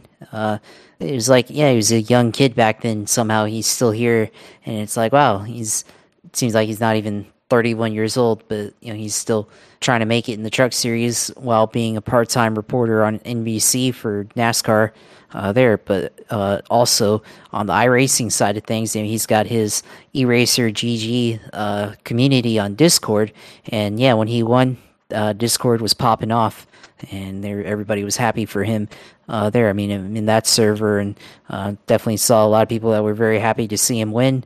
And so, you know, a guy like him organizing all the cool sim racing events online, and you know, being able to, I think, I think one of the events I may have been in with him, uh, but you know, being able to be an event or you know, being a community like that and see the guy that created the community get that kind of success is always pretty pretty cool to see. Uh, so big big win for him, and uh, not just like oh he took the lead. Uh, late in the race and was able to hold on for victory. Now he went out and dominated this race and uh, led 56 laps. So you know he can still get the job done, and he's worked pretty hard. You know over the last couple of years and he's made you know certainly looks like he's made uh, the most of his opportunity racing part time uh, for the Henderson racing team. So you know, maybe it leads to more opportunities here in the future for other teams. You know, get him a deal and maybe full time in truck or possibly even Xfinity series. Uh, so you know, have to see for him. And then of course, uh, credit to Zane Smith for racing him very cleanly uh, in that last uh, you know lap last couple of laps because could have turned him there, especially in the last two corners. Had had the opportunity uh, to be able to you know send it in there and put the bumper and knock him out of the way, but you know he raced him clean and uh, you know didn't do anything uh, excessive and uh, definitely uh, shows some something you know good character there and being able to uh, run run hard, but you know respect the guy in front of you. So that's going to pay off dividends later on as we go on to the the championship, and you know being able to race like that cleanly leads on to bigger and better things. So uh, you know we'll we'll see there, but. Yeah, I think uh, this race overall, I mean, not a whole lot happened, but you know, it was a good result uh, for uh, you know, I think a, a, lot of people like this victory. It's a very you know popular win among the fan base and among the series. Yeah, and I'm looking up the racing reference, which is not as good as it used to be, but uh, he won for them at Talladega in 2017, Parker Kligerman. So that's the two wins they have. This is the best uh, season they've had in the truck series so far by um, just a little bit, getting that win, of course. Uh, three top fives, five top tens, and eight starts. Um, and I'm sure they're going to keep on going here. Um, so they're going to run more races, probably going to run at least three more races because in 21 they ran 11. Um, they're looking to try to run a full season uh, next year. So that's something to look at. Um, going back in their history, they've only won they've won five races, and Parker Kligerman's won two of them. He's tied with Rick Wilson, who won two races in the Busch Series back in 1989. Uh, that was when Rick Wilson, I think, was still driving for Morgan McClure, making connections to Morgan McClure here and Henderson Racing and Oldsmobile and Ernie Irvan and and Mr. the King and all. You know, we got all kinds of connections going on there. You can get into the whole eight whatever six degrees of Kevin Bacon shit with all these kind of things we got going on. But great run by uh, Parker Kligerman getting that win. Um, it assisted the point standings, since there's only one race to go in the regular season, with the way that uh, the Truck Series is, uh, the 16 races make up the regular season. So the the race on Saturday was race 15. Um, for all intents and purposes, Zane Smith is going to be the regular season champion, get another 15 playoff points, which will give him a massive edge. Um, he'll be over 20 points. Uh, he'll be 24 points ahead as of now. Um, ahead of Ben Rhodes, who has the second most points uh, in uh, the Truck Series on playoff points. I mean, Corey Heim won twice this year, but he's not eligible because he's not a full time driver. Ryan Preece has won once. Um, and then Parker Kligerman, of course, um, has won once, but um, doesn't get any playoff points because he's not a regular. Um, even though you're declared for, I guess, uh, even though you're declared as a regular, you're declared for points in that series. Um, I don't know why they wouldn't give him the. I don't get how that works. So whatever. Um, the because I guess it's the same thing as if Kyle Busch, who won at uh, Kyle Busch won at um, at Sonoma, and Ross Chastain, William Byron, Todd Gilliland. So yeah, four drivers. They're all all those guys are Cup guys that have won. So it tells you that the Truck Series ain't so great anymore. Uh, four Cup guys have won. Then you got three guys that aren't running regular races. So that's seven drivers. That's seven guys. So 8, 9, 10, 11, 12, 4, 12. Yeah. It's 12 drivers in the first 15.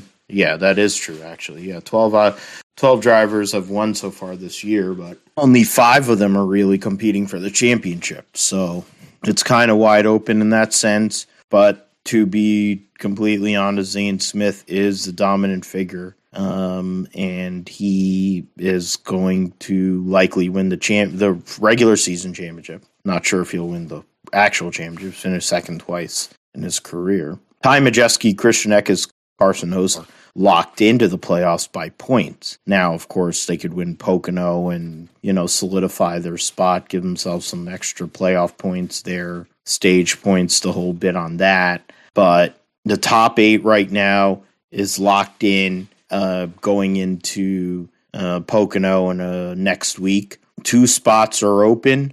Um, Grant Enfinger has a 20, uh, 40, you know, 28 point gap on uh, Matt Crafton, who's on the cutoff. Crafton then has on 19 points on Derek Kraus. Uh, he has a bigger, way bigger gap after that. So essentially, unless somebody win goes outside, which we'll get into next week. Uh, somebody comes out and wins at Pocono, pulls something out of their ass, a la like Chris Buescher in 2016 when he won his first and now since only Cup win of his career. Um, the playoffs are set. We'll get into that more um, next week in more detail um, on the uh, GSP. Uh, get into the uh, GSP roundup here before we get into the um, previews for IndyCar and the Cup and Xfinity and New Hampshire. So Formula Two raced at Austria uh, this past weekend, of course, and Logan Sargeant ends up getting a double. He won the sprint race on Saturday, and it was a pretty good performance there. That was straightforward. He won that race on the track. Now on Sunday, there was definite. It was a wet dry race. Richard Verschoor gambled on slicks and was right. Um, Logan Sargeant went on wets and it didn't work out. Had to grind comeback. He was um, in position to finish third in the race. In the end, Richard Verschoor won, dominated, and wasn't able to make it back to pit lane and um, he didn't have enough fuel, so he got disqualified. Daruvala um, was uh, handed a 20 second penalty because his team uh, tried to dry the track over by his starting position. Um, drive through penalty. essentially could not be served during the race, converted a 20 second time penalty means Logan Sargeant, who took third, will be promoted to first ahead of Enzo Fittipaldi for Charouz and Roberto Merhi, who was filling in for Campos. Um, based on that, uh, first double of Logan Sargeant's uh, career in Formula Two. And with that, his last three weekends have been outstanding. He had a very slow start to the season in Formula Two, learning these cars. Um, no points at Saudi Arabia too, which will, you know, along with Teo Pourchaire, who is who's the guy he's battling against. Um, but Logan Sargeant right now is second in points. Um, he is what 39 points behind Felipe Drugovich, who has scored points in every round this year um, or every race weekend. It doesn't mean every round. I, have to. I'll correct myself on that. Every race weekend. Um, there's still 12, uh, 12 races total, six rounds um, to go. 12 total races, six rounds, um, going all the way to Abu Dhabi. Um, there will be a huge break between uh, the Italian Grand Prix and uh, Abu Dhabi. So um, busy times here coming up for Formula Two. Uh, they're going to be racing at France next week. Then they'll race at Hungary. They'll have the break. Then they'll go to Belgium. Um, uh, what do you call um, the Netherlands at uh, Zandvoort, and then the Italian Grand Prix weekend. So can Logan Sargeant climb up the ladder, possibly go and steal uh, this uh, Formula Two championship away from Felipe Drugovich, and in turn possibly get a Formula One seat in the process. Uh, Pourchaire uh, is third in points. Jehan Daruvala uh, is fourth. Enzo Fittipaldi is fifth. But Pourchaire and Sargeant only separated by a point. Daruvala, uh, Enzo Fittipaldi are part of a battle that essentially is from 20 points separate fourth through 10th. Uh, they're in that. The results coming from uh, race one, just to give it there. Uh, my fault. I thought it was a double. That's, that's my fault. Logan Sargeant finished seventh there. Marcus Armstrong, Teo Pourchaire, Jack Doohan, Drugovich, Vips, Verschoor, Sargeant, Iwasa, Enzo Fittipaldi, Dennis Hauger, your top 10. Um, the point scorers are the top eight in that. So um, Logan Sargeant gets points in that race. Then in race two, uh, Verschoor, of course, gets DQ'd. So Logan Sargeant over Enzo Fittipaldi, Roberto Merhi going in, filling in for Campos, Dennis Hauger, Jake Hughes, Ollie Caldwell, Iwasa, Vips, Nissany, and Lawson, your top 10. Drugovich just outside of the three seconds out of the top 10, trying to go and add to his points lead. Um, in regards to Formula 3, uh, Formula 3 at Austria, we had uh, Correa, Juan Manuel Correa had a chance to win at uh, Austria in the first race, but at a broken gearbox, which allowed Jak Crawford uh, to win his uh, first uh, Formula Three race. So one American uh, has misfortune, another American benefits. Crawford over Caio Collet, Franco Colapinto, Arthur Leclerc, Roman Stanek, your top five, Kaylen Frederick, the American sixth, Johnny Edgar, Victor Martins, Alexander Smolyar, and Isaac Hadjar, your top 10. We'll talk about him in a minute. Um, Kush Maini, 18th. Brad Benavides, Hunter Yeany, 19th and 21st, respectively. Uh, Oliver Bearman's Australian or British, whatever. Um, I need to bring up the Formula 3. Yeah, I need to bring up the so you can go and get into the nationalities of all these drivers because there's a lot of changes um, in the driver lineups at the moment. Um, Johnny Edgar, yeah, you have to click on all of them. Roman Stanek and Zane Maloney. I don't even know what country that is. It's Zane Mal- oh, Barbados. Oh, okay. Um, yeah, Jak Crawford, Oliver Bearman's from Britain. Then you have yeah Juan Manuel Correa, Saucy Swiss. Okay, what and Art Kush Maini, he's Indian. Uh, the Charouz racing team was running over each other, which was kind of funny. Kaylen Fredericks, American, Isaac Hadjar, then Hunter Yeany is U.S. driver. And I don't know who any of those guys on Jenzer Motorsports are. Um, Zach O'Sullivan's from Britain. Um, Brad Benavides is an American driver. So he's bringing the money for sure. He ain't that good. Enzo Trulli. So yeah, okay. So yeah, there's still like four or five Americans in Formula Three. Points going into uh, the next race in Hungary. These Victor Martins up by two points over Isaac Hadjar, who won the uh, feature race. Uh, Arthur Leclerc is third, so it's a three horse race. Six points between the three of them. Roman Stanek fourth, Jak Crawford fifth, Oliver Bearman sixth, Franco Colapinto, Colette, Zach O'Sullivan, Smolyar tenth. Kaylen Frederick was running up there in the uh, second race, but had issues.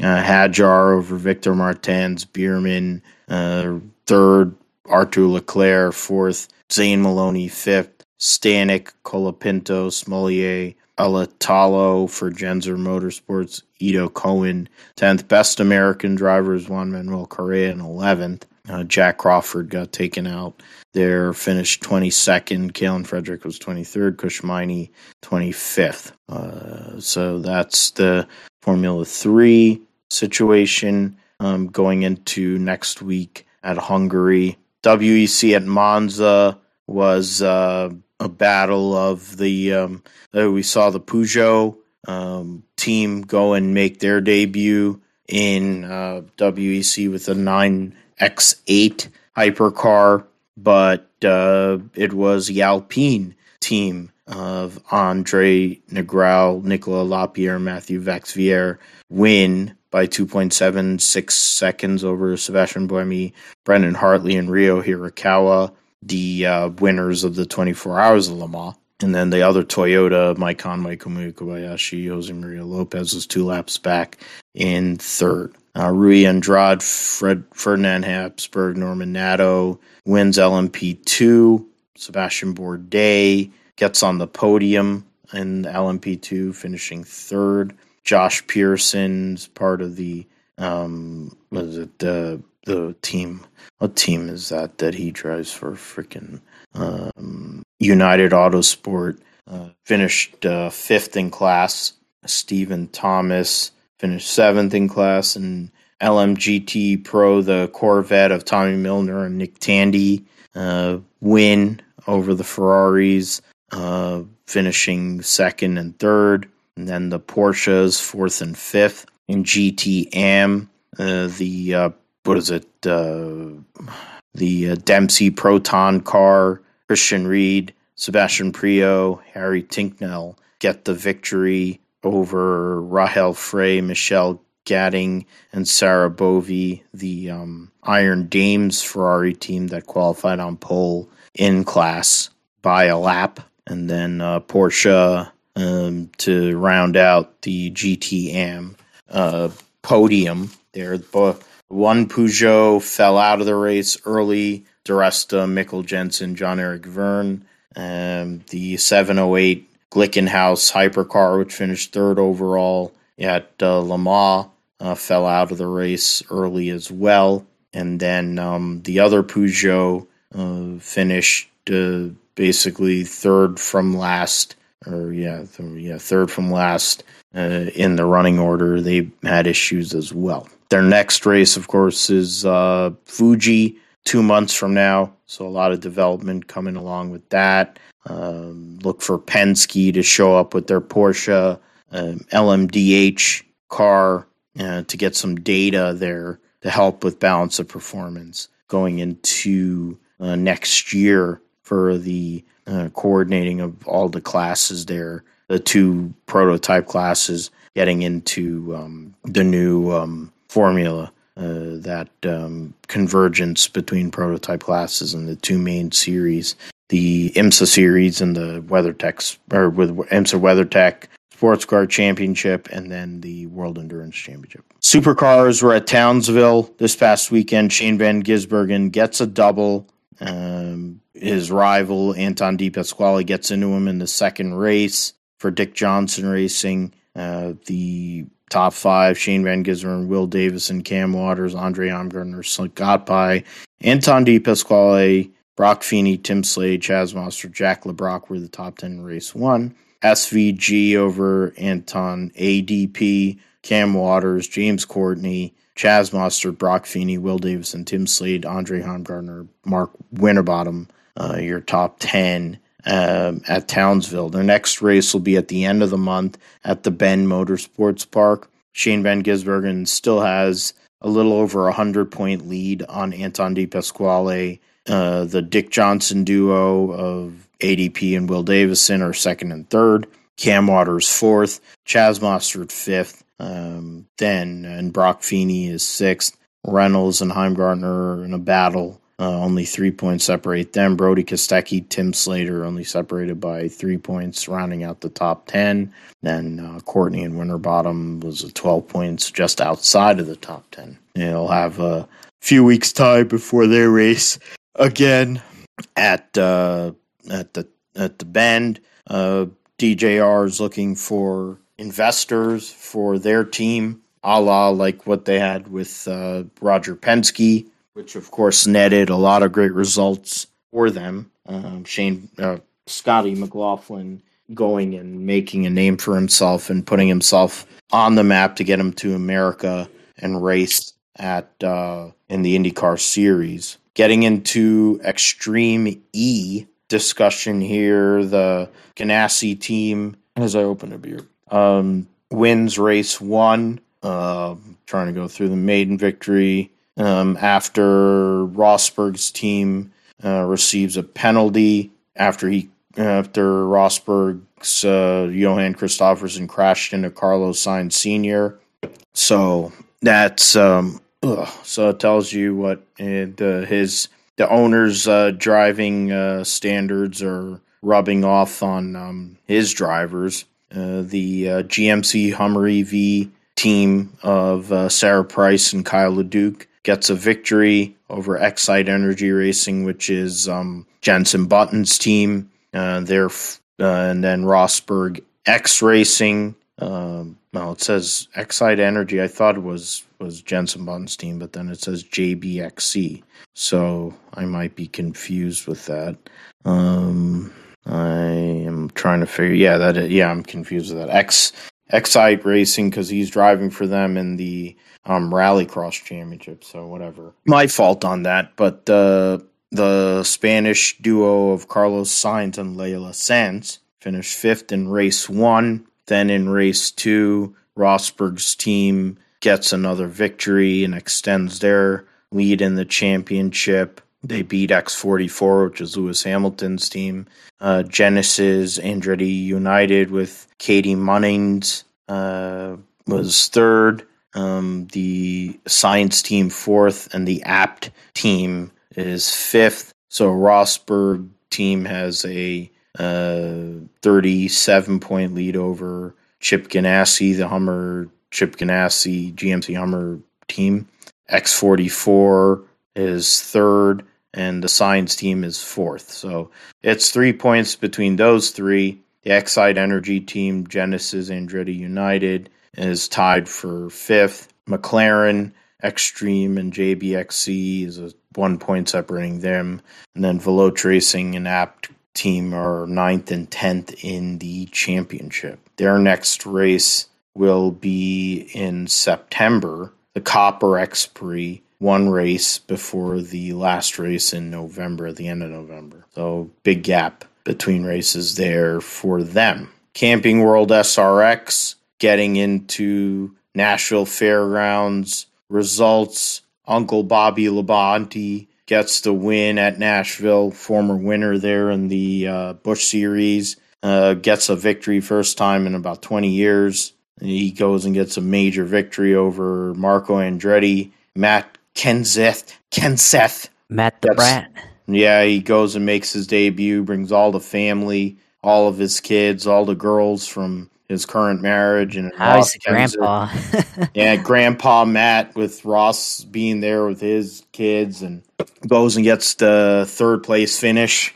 Paul, he's going to run the last three races, so that'll be pretty cool. Paul Tracy fourth, Helio Castro Dash Neves fifth, Ryan Newman sixth. Josef Newgarden won the first heat, uh, the Nashville uh, uh, local, and um, Cole Williams, the All Star car, had a rough night. Uh, Tony Stewart's car was a piece of shit. Um, he lost a ton of points and likely, unless he wins at Pevely, um, will not defend his uh, title in the SRX. Uh, the points going into this weekend's race at um, I 55 Speedway, which will see the great Kenny Schrader make uh, a guest appearance. Um, not sure who else will, and Ernie Francis will be in a 13th car, so that'll be cool. I'm not sure who else will be. Um, I don't know how they didn't give Bubba Pollard points. If Peyton Sellers, Justin Marks, and Cole Williams all got points, I don't know how Bubba Pollard didn't get points.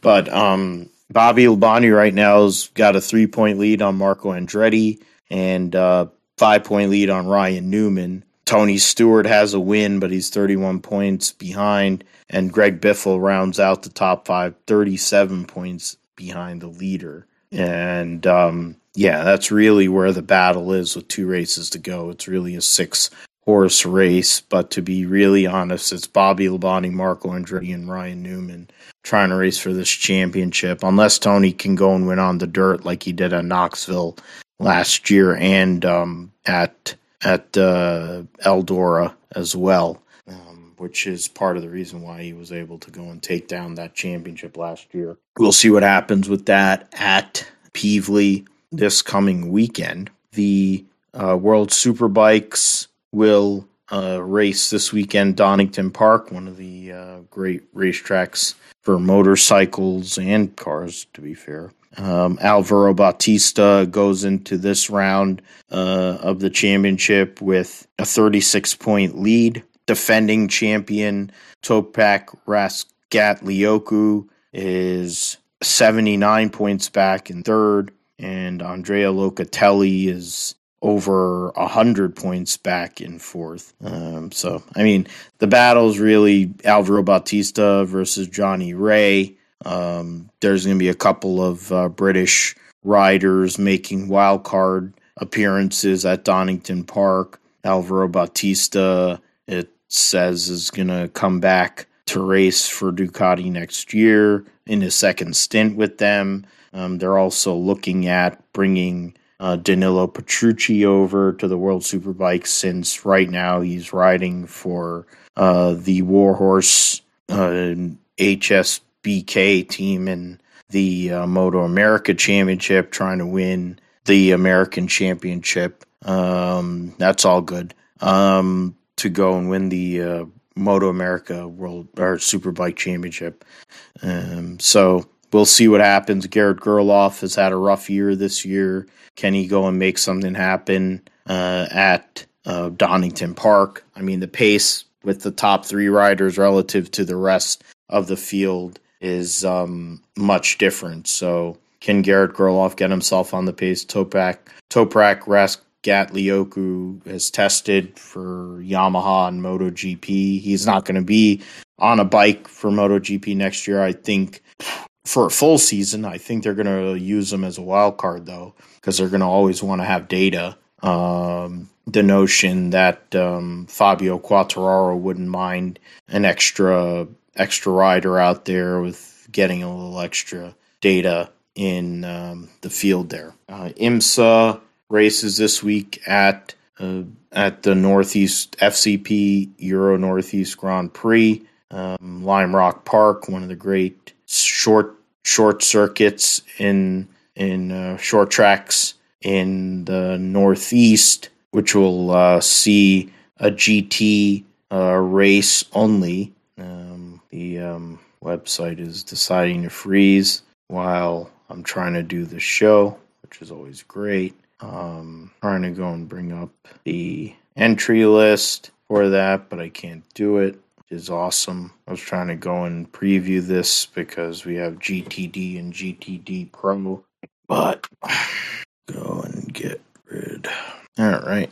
So the whole entire thing crashed. All right. So let's go and see what we can do. So yeah, now we bring it back. Let's go and do that. Uh, entry list, which will see six in GTD Pro and nine in GTD. Uh, the Corvette number three for Antonio Garcia and Jordan Taylor. Uh, Matt Campbell, Matthew Jaminet for Pfaff Motorsports Porsche. Uh, we don't know who the other driver will be in the Vasser Sullivan 14 Lexus along with Ben Barnicoat.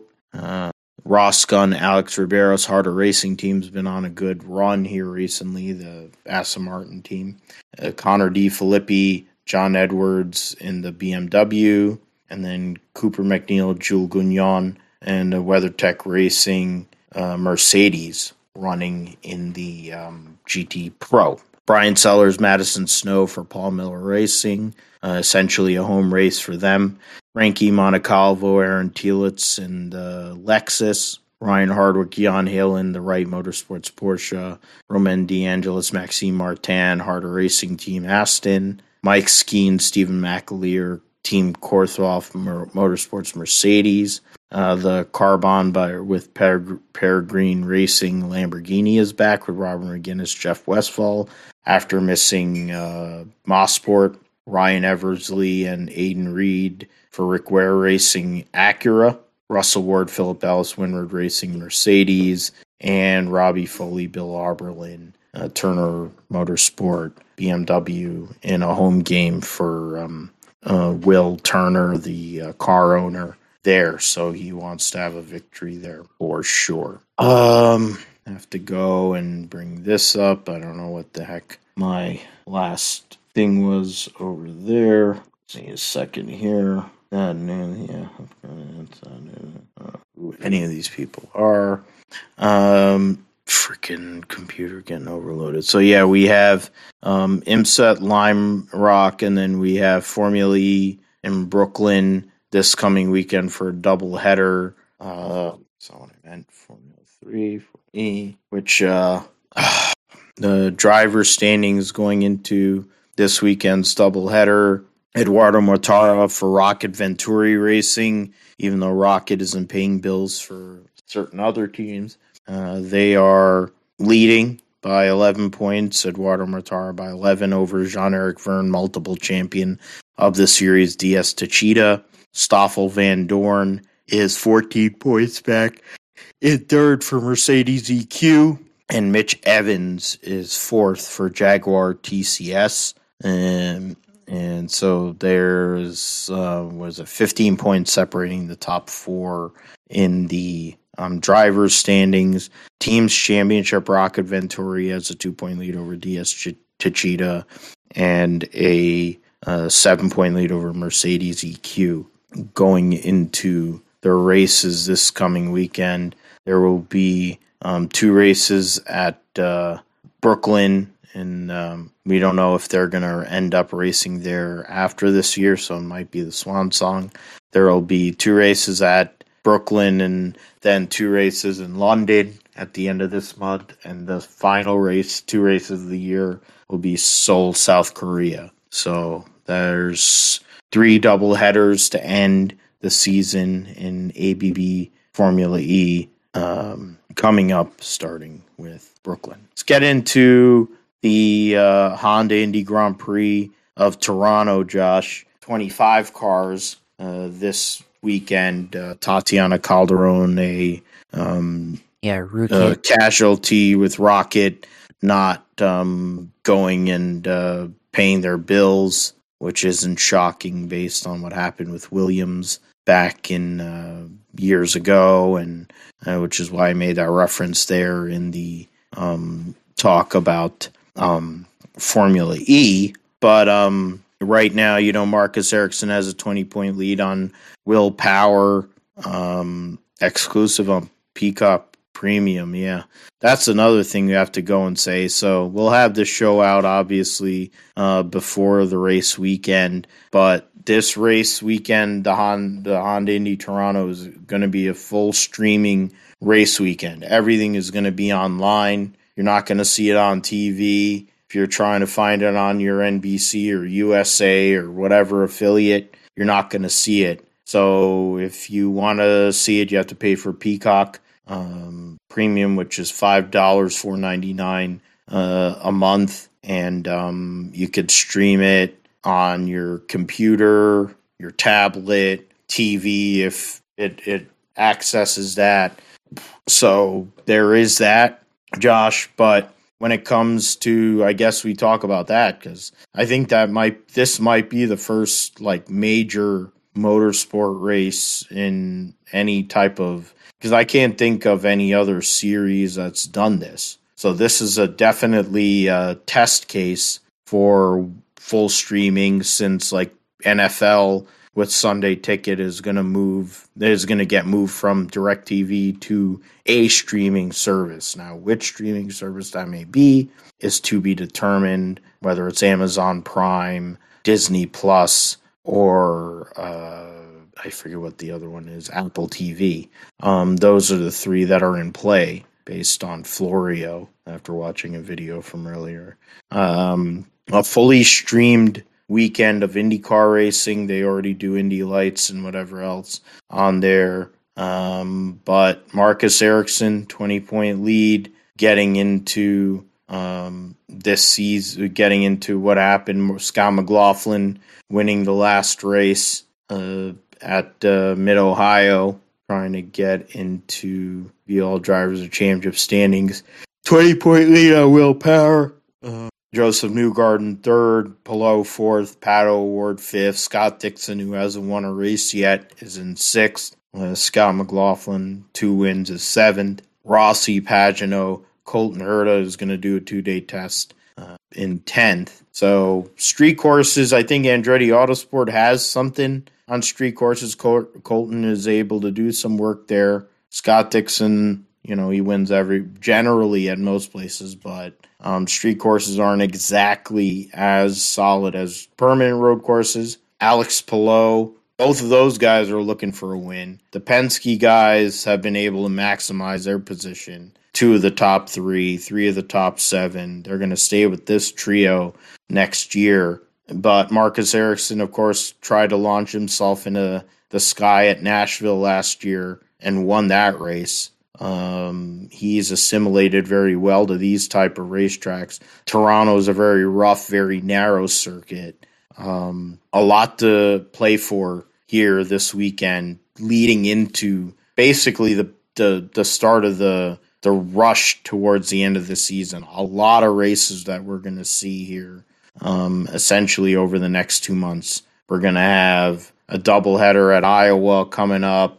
We're going to have Indy Road Course during the NASCAR weekend at the end of this month. You're going to have Nashville, Gateway, and the season finale at Laguna Seca all coming up, all in quick time frame. So if you're able to start, if you're able to get momentum coming out of this weekend at Toronto, first race at Toronto in a few years because of the pandemic, it could set you up on a path to possibly go and win this championship. Yeah, I mean, you talk about this race at Toronto. It's been it's been a while since we've been to this uh, course. Uh, course uh, did not have this race held in 2021 or 2020 due to COVID 19 and uh, everything, and and this uh, be the first time we've had it since 2019, and uh, you know almost don't remember what the racing is at this race, but you know the like you said, Andretti team specifically Colton Herta um, they seem to be really good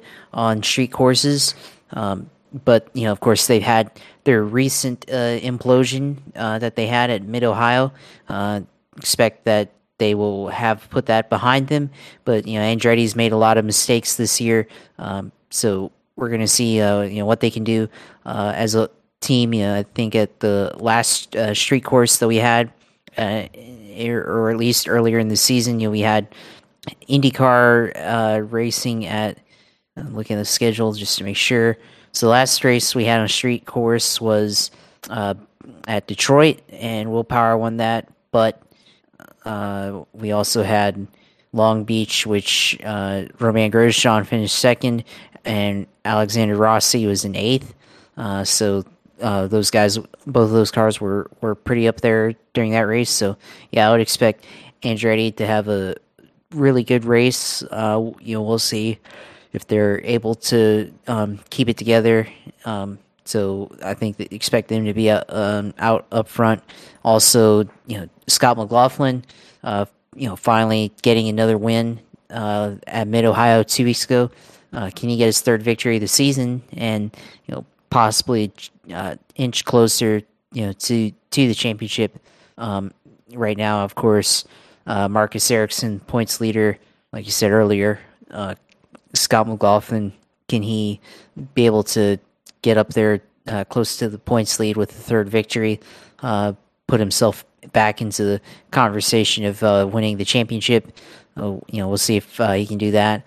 Um, Will Power, of course, as mentioned earlier, the last winner of the street course at Detroit. Can he uh, continue the success that he had there, bring it to the street course, and close the gap on the championship to Marcus Ericsson being only 20 points out? Um, this, this, is going to be an interesting race, of course. Uh, they are making some changes to the pit road. Uh, 22 cars last time at this uh, race in 2019, and now we'll have uh, 25 cars. So they got to lengthen pit road uh, boxes, uh, 35 foot boxes. they want to have them at 40, but they can do at 35. So it's going to be interesting on that end, entering and exiting pit road on a smaller race course that isn't you know designed or doesn't have as much capacity. Uh, it's going to be interesting to see everybody uh, fit uh, all the cars in in one spot at this uh, racetrack. So, uh, Canadian uh, Toronto Grand Prix, first time we've had it in a while, should be interesting. And of course, it is a rough racetrack, a, a, rough street course. A lot of things to look out for. Um, and definitely you're gonna have to nail the car setup, nail the suspension setup, and be able to you know continue to uh, get the setup right uh, here. So it's gonna be an interesting race, and you know I expect expect Andretti to be up there, but don't know if they'll close. And you know I think it's probably gonna end up being like between one of the Penske cars or possibly one of the Chip Ganassi racing cars. What do you think? Well, if you're thinking it's one of the Penske cars yeah. or one of the Ganassi cars, who do you think is going to win I on mean, Sunday? Well, I think it. Well, I said earlier, you know, Scott McLaughlin be a good race. I mean, he won the first race of the year at St. Petersburg, so I would expect him to be up front over Colton Herta. Yeah, over Colton Herta, and then I also, you know, he he's done well on street courses. I feel like, and then I'd also expect uh, Alex Palou or uh, you know give Marcus Ericsson a nod to uh, as well, or you know Scott Dixon. I think any of those three um, Chip Ganassi racing cars can be up front uh, and possibly win this race uh, and you know shut out Andretti at at uh, Toronto, which uh, Michael Andretti had seven victories at this racetrack. So a lot of history there for the Andretti team and the family. Yeah, it was one of Michael's best racetracks for sure uh, one of uh, where the most wins he ever had at one circuit, seven wins. Let, won the first race for Reynard back in 1994 uh, when they debuted in the CART IndyCar series. Um, won the first race or one for Swift there.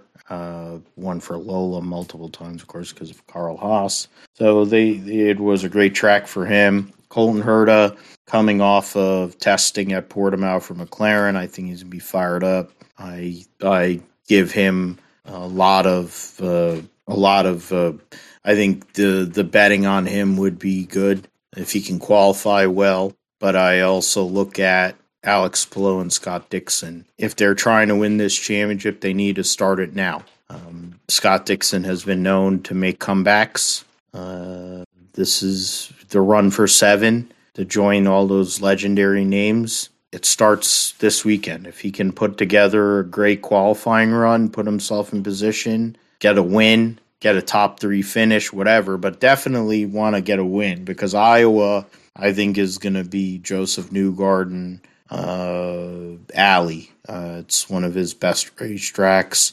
Um, if Josef Newgarden go out there and get a win at Toronto, get a fourth win of the year, he's going to basically tell everybody he wants number three. Um, you're you have to qualify well at Toronto. There ain't going to be a whole lot of passing.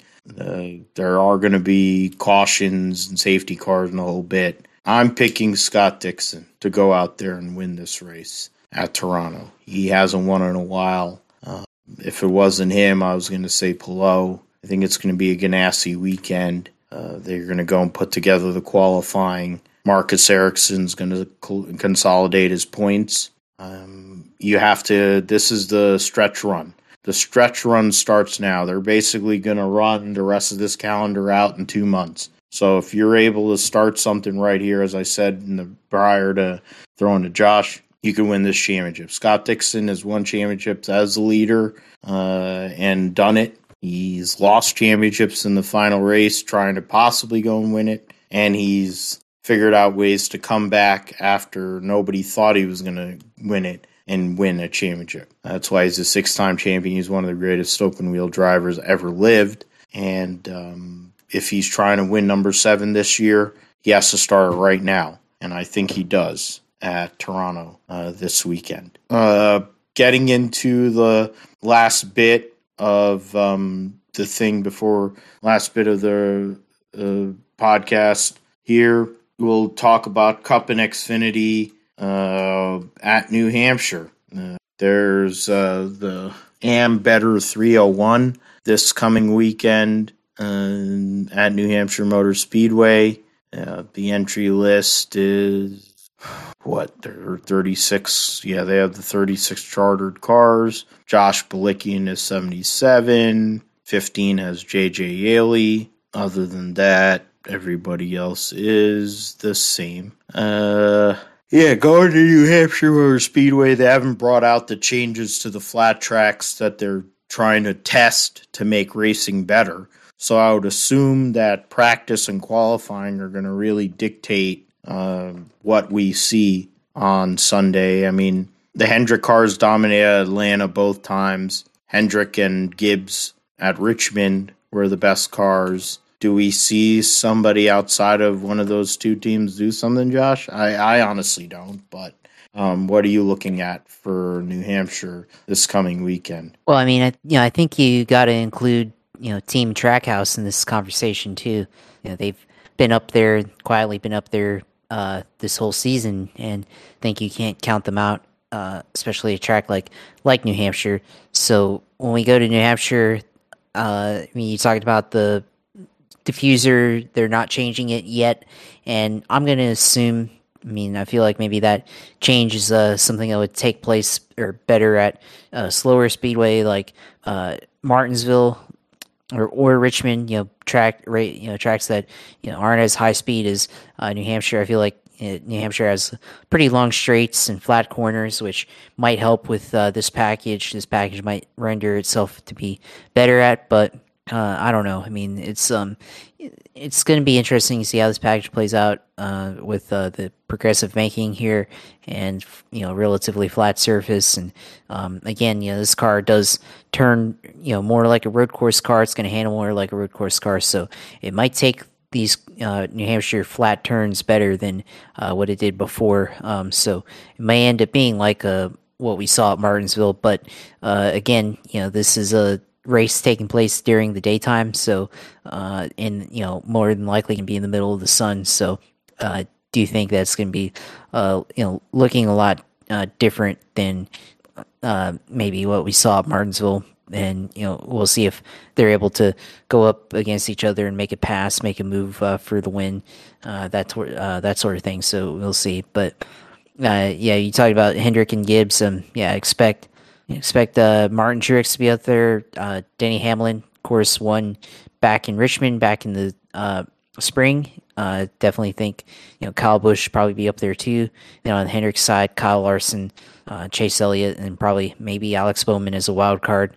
Um, you know, I feel like I feel like William Byron probably be up around there too. But he's been ever since his second victory and getting humbled by uh, Joey Logano at Darlington. He's kind of disappeared off the map, and we haven't really heard too much from uh, him this year. So we'll have to see.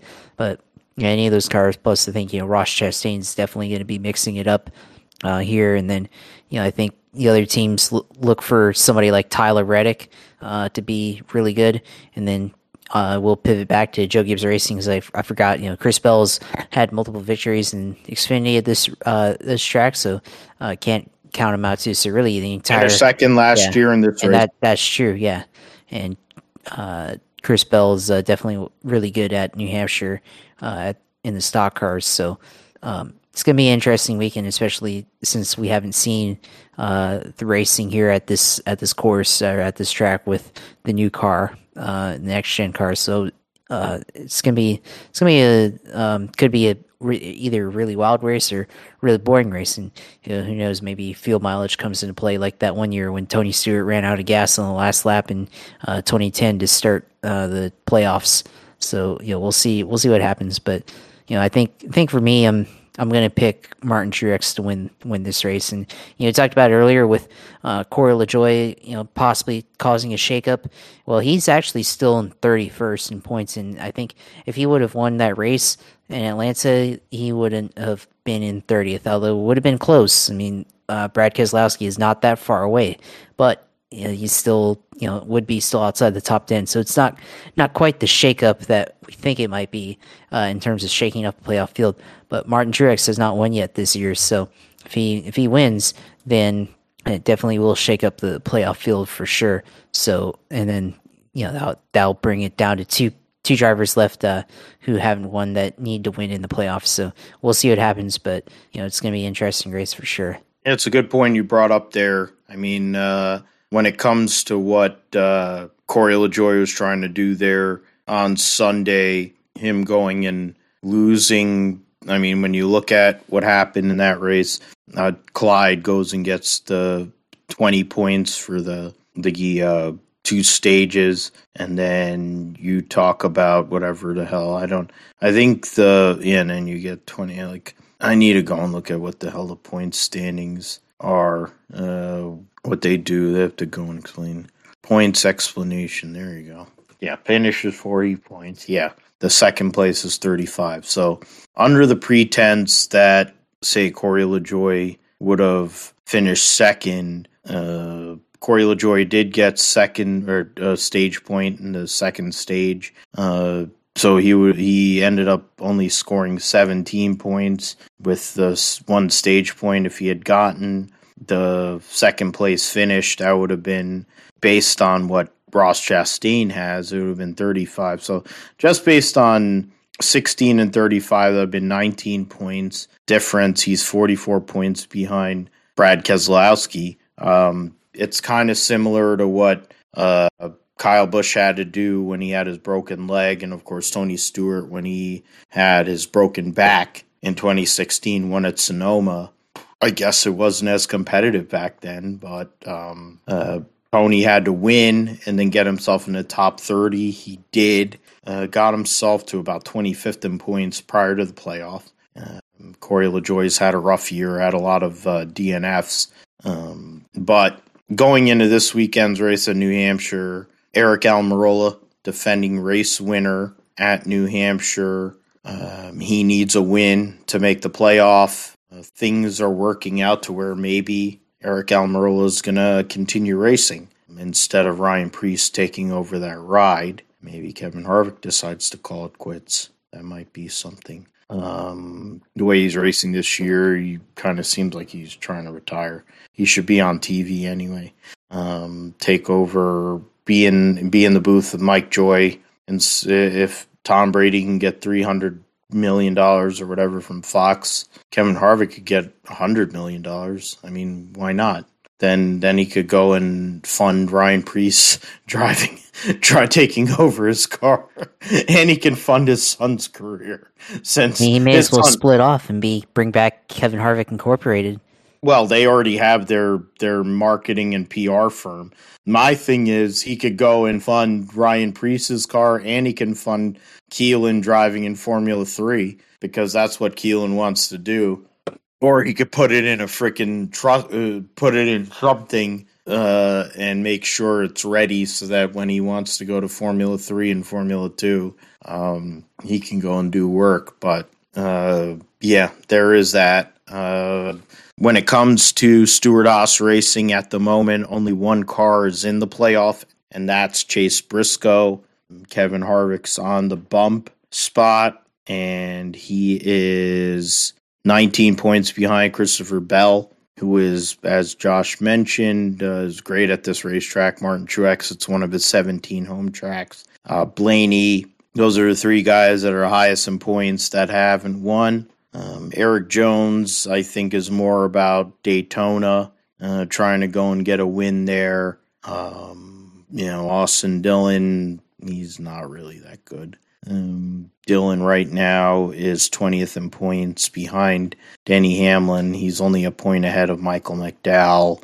Um, as it stands for this race on Sunday, I mean, Christopher Bell, I would go and pick him, but Adam Stevens got suspended because um, Joe Gibbs decided to make a pit crew change, took a tire changer and carrier from Bubba Wallace's team and put him on a 20 car, and then took one tire changer and carrier and swapped them over to the 23. In the process, there was a loose wheel left uh, by the 20 team that has uh, left Adam Stevens suspended for four weeks. So it's a terrible time uh, to have something like that happen. Uh, Bell is eighth in points overall, uh, third of the guys who don't have a win, but you know, and he's got that 19 point lead on Kevin Harvick. But um, it's going to be hard for him to try to make this happen. But Christopher Bell's the kind of guy that likes adversity.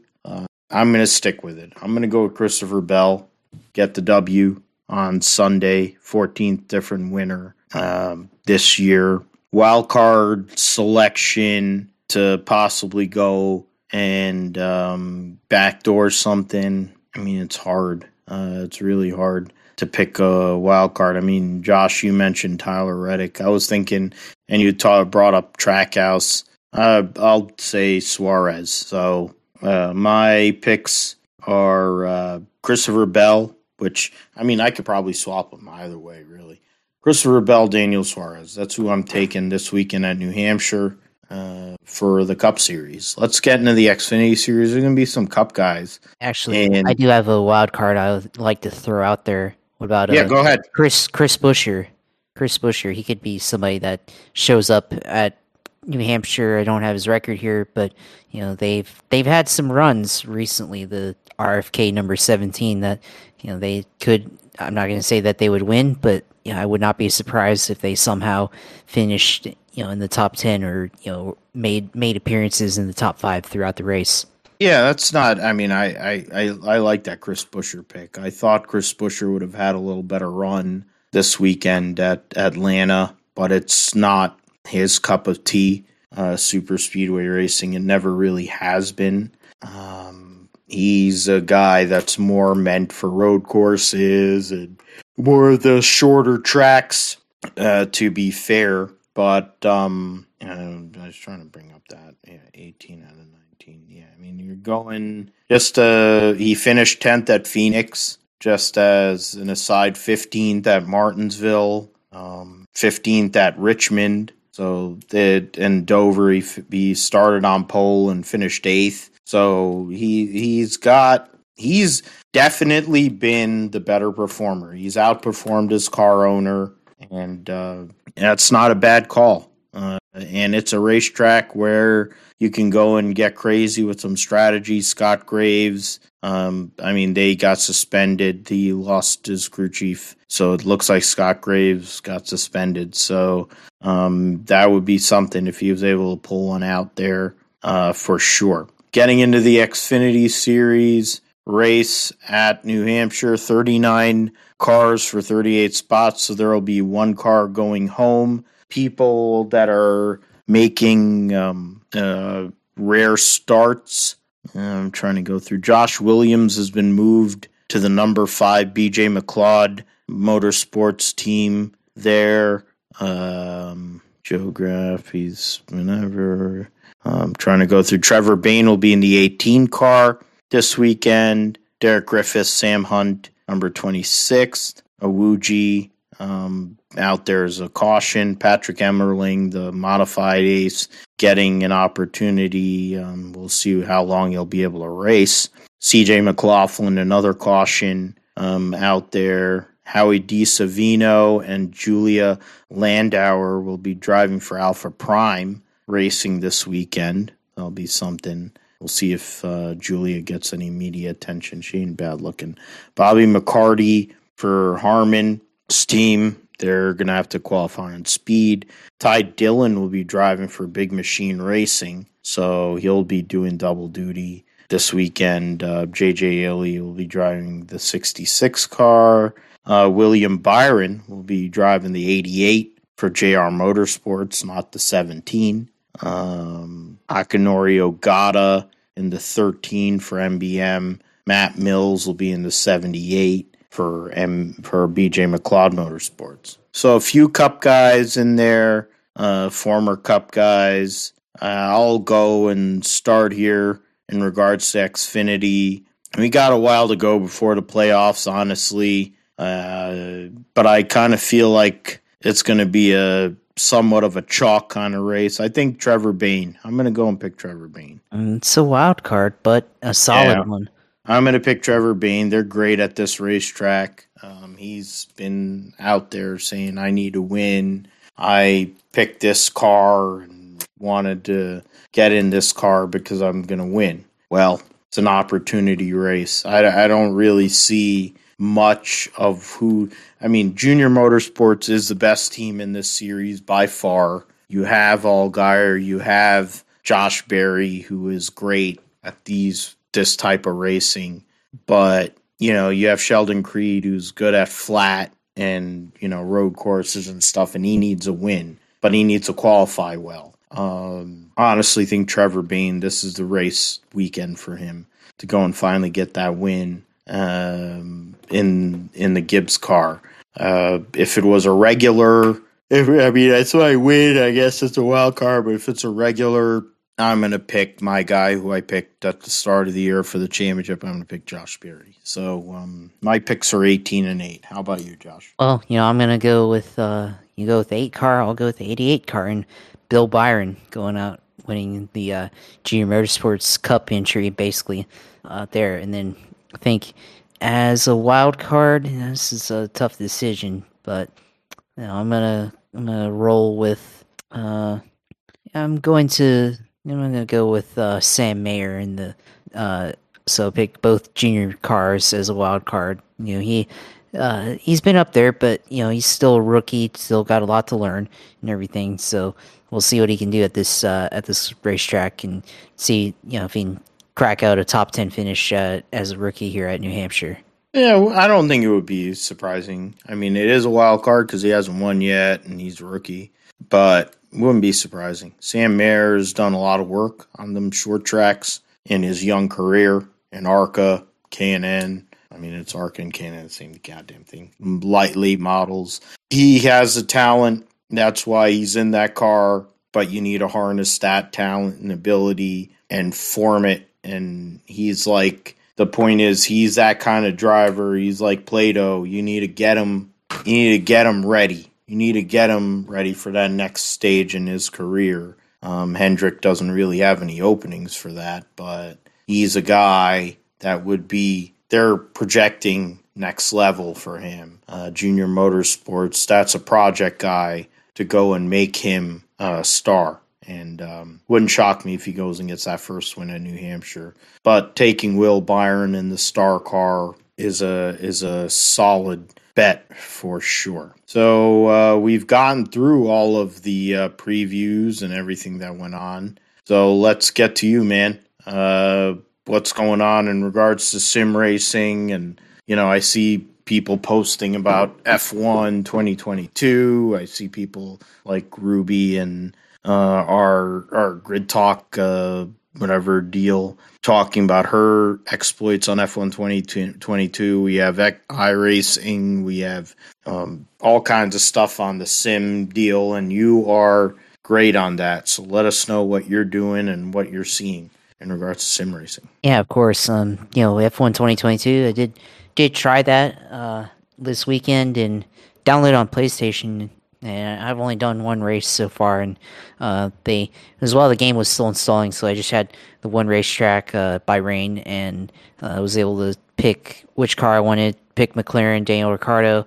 Of course, uh, you know he's an Earnhardt guy, so that's that's who I go with in Formula One. But um, went with him, and uh, it's I don't know. It's it's hard to I guess like as I grew up playing controllers, uh, you know, with NASCAR Thunder and EA Sports NASCAR games, but you know I've gotten used to the finer control of having a wheel, you know, with iRacing and all that stuff, and then going back to a controller, it's kind of weird. And there's definitely a difference of car control and uh, that stuff. So the controller thing is going to be interesting um, on PlayStation for F1 2022. So I got to go and uh, look at you know, got to just practice, I guess. But I could also just download the version on Windows and double dip and uh, download the Windows 20 F1 2020 F1 22 uh, game and go on there and just play it on the wheel, which I might do. We'll see. So could do that, and then also, you know, with uh, I mean, I have somehow I have more friends who have Xbox than PlayStation. So Windows, of course, you can. I think you can uh, play on on online with people who have Xbox, uh, since you know it's Microsoft platform and uh, that you can you know race race together with or play together with. So we'll see. I may try to get my friends to get the game as well, introduce them to F1. So we'll try to do that. But um, I don't have any really real thoughts on the game so far. Uh, although it seems like they are trying to uh, match the cars in the game to their real life counterparts. Uh, which I guess in the race that I did, Sergio Perez won, which uh, maybe a little bit different because you expect Verstappen to win, but it, you know, Red Bull car winning up front, uh, of course, matches what happened in so far in real life with uh, Red Bull winning everything so far, or most of everything so far this year. So yeah, there's there's that. Um, then of course, iRacing tried to do the Ferrari uh, 4 488 GT3 series uh, at Spa the past week and learned how to drive around Spa in, in that car and um, uh, had a lot of off tracks, uh, trying to maximize the speed off, you know, off of uh, Eau Rouge and uh, going down down that uh, straight, trying to ma- maximize the uh, speed down long long straight and ran off track a couple times on the curving. Um, there was a couple of times where uh, you know going into the the hairpin chicane before start finish line at at Spa. I tried to dive bomb and I thought I made it through, but then I got clipped and spun out. Uh, so it was a, a, lot of a lot of uh, experimentation, I guess, trying trying different things, trying to get used to different car and trying to figure out a way to pass. Because I felt like it'd be easier to pass at this uh, at at Spa, but um, it's actually a lot harder to pass um, than you know. It's harder to do than, what you think. E- easier said than done. So that's um, kind of what I'm doing on iRacing, trying to expand, go into a different series, uh, try something out or try something new.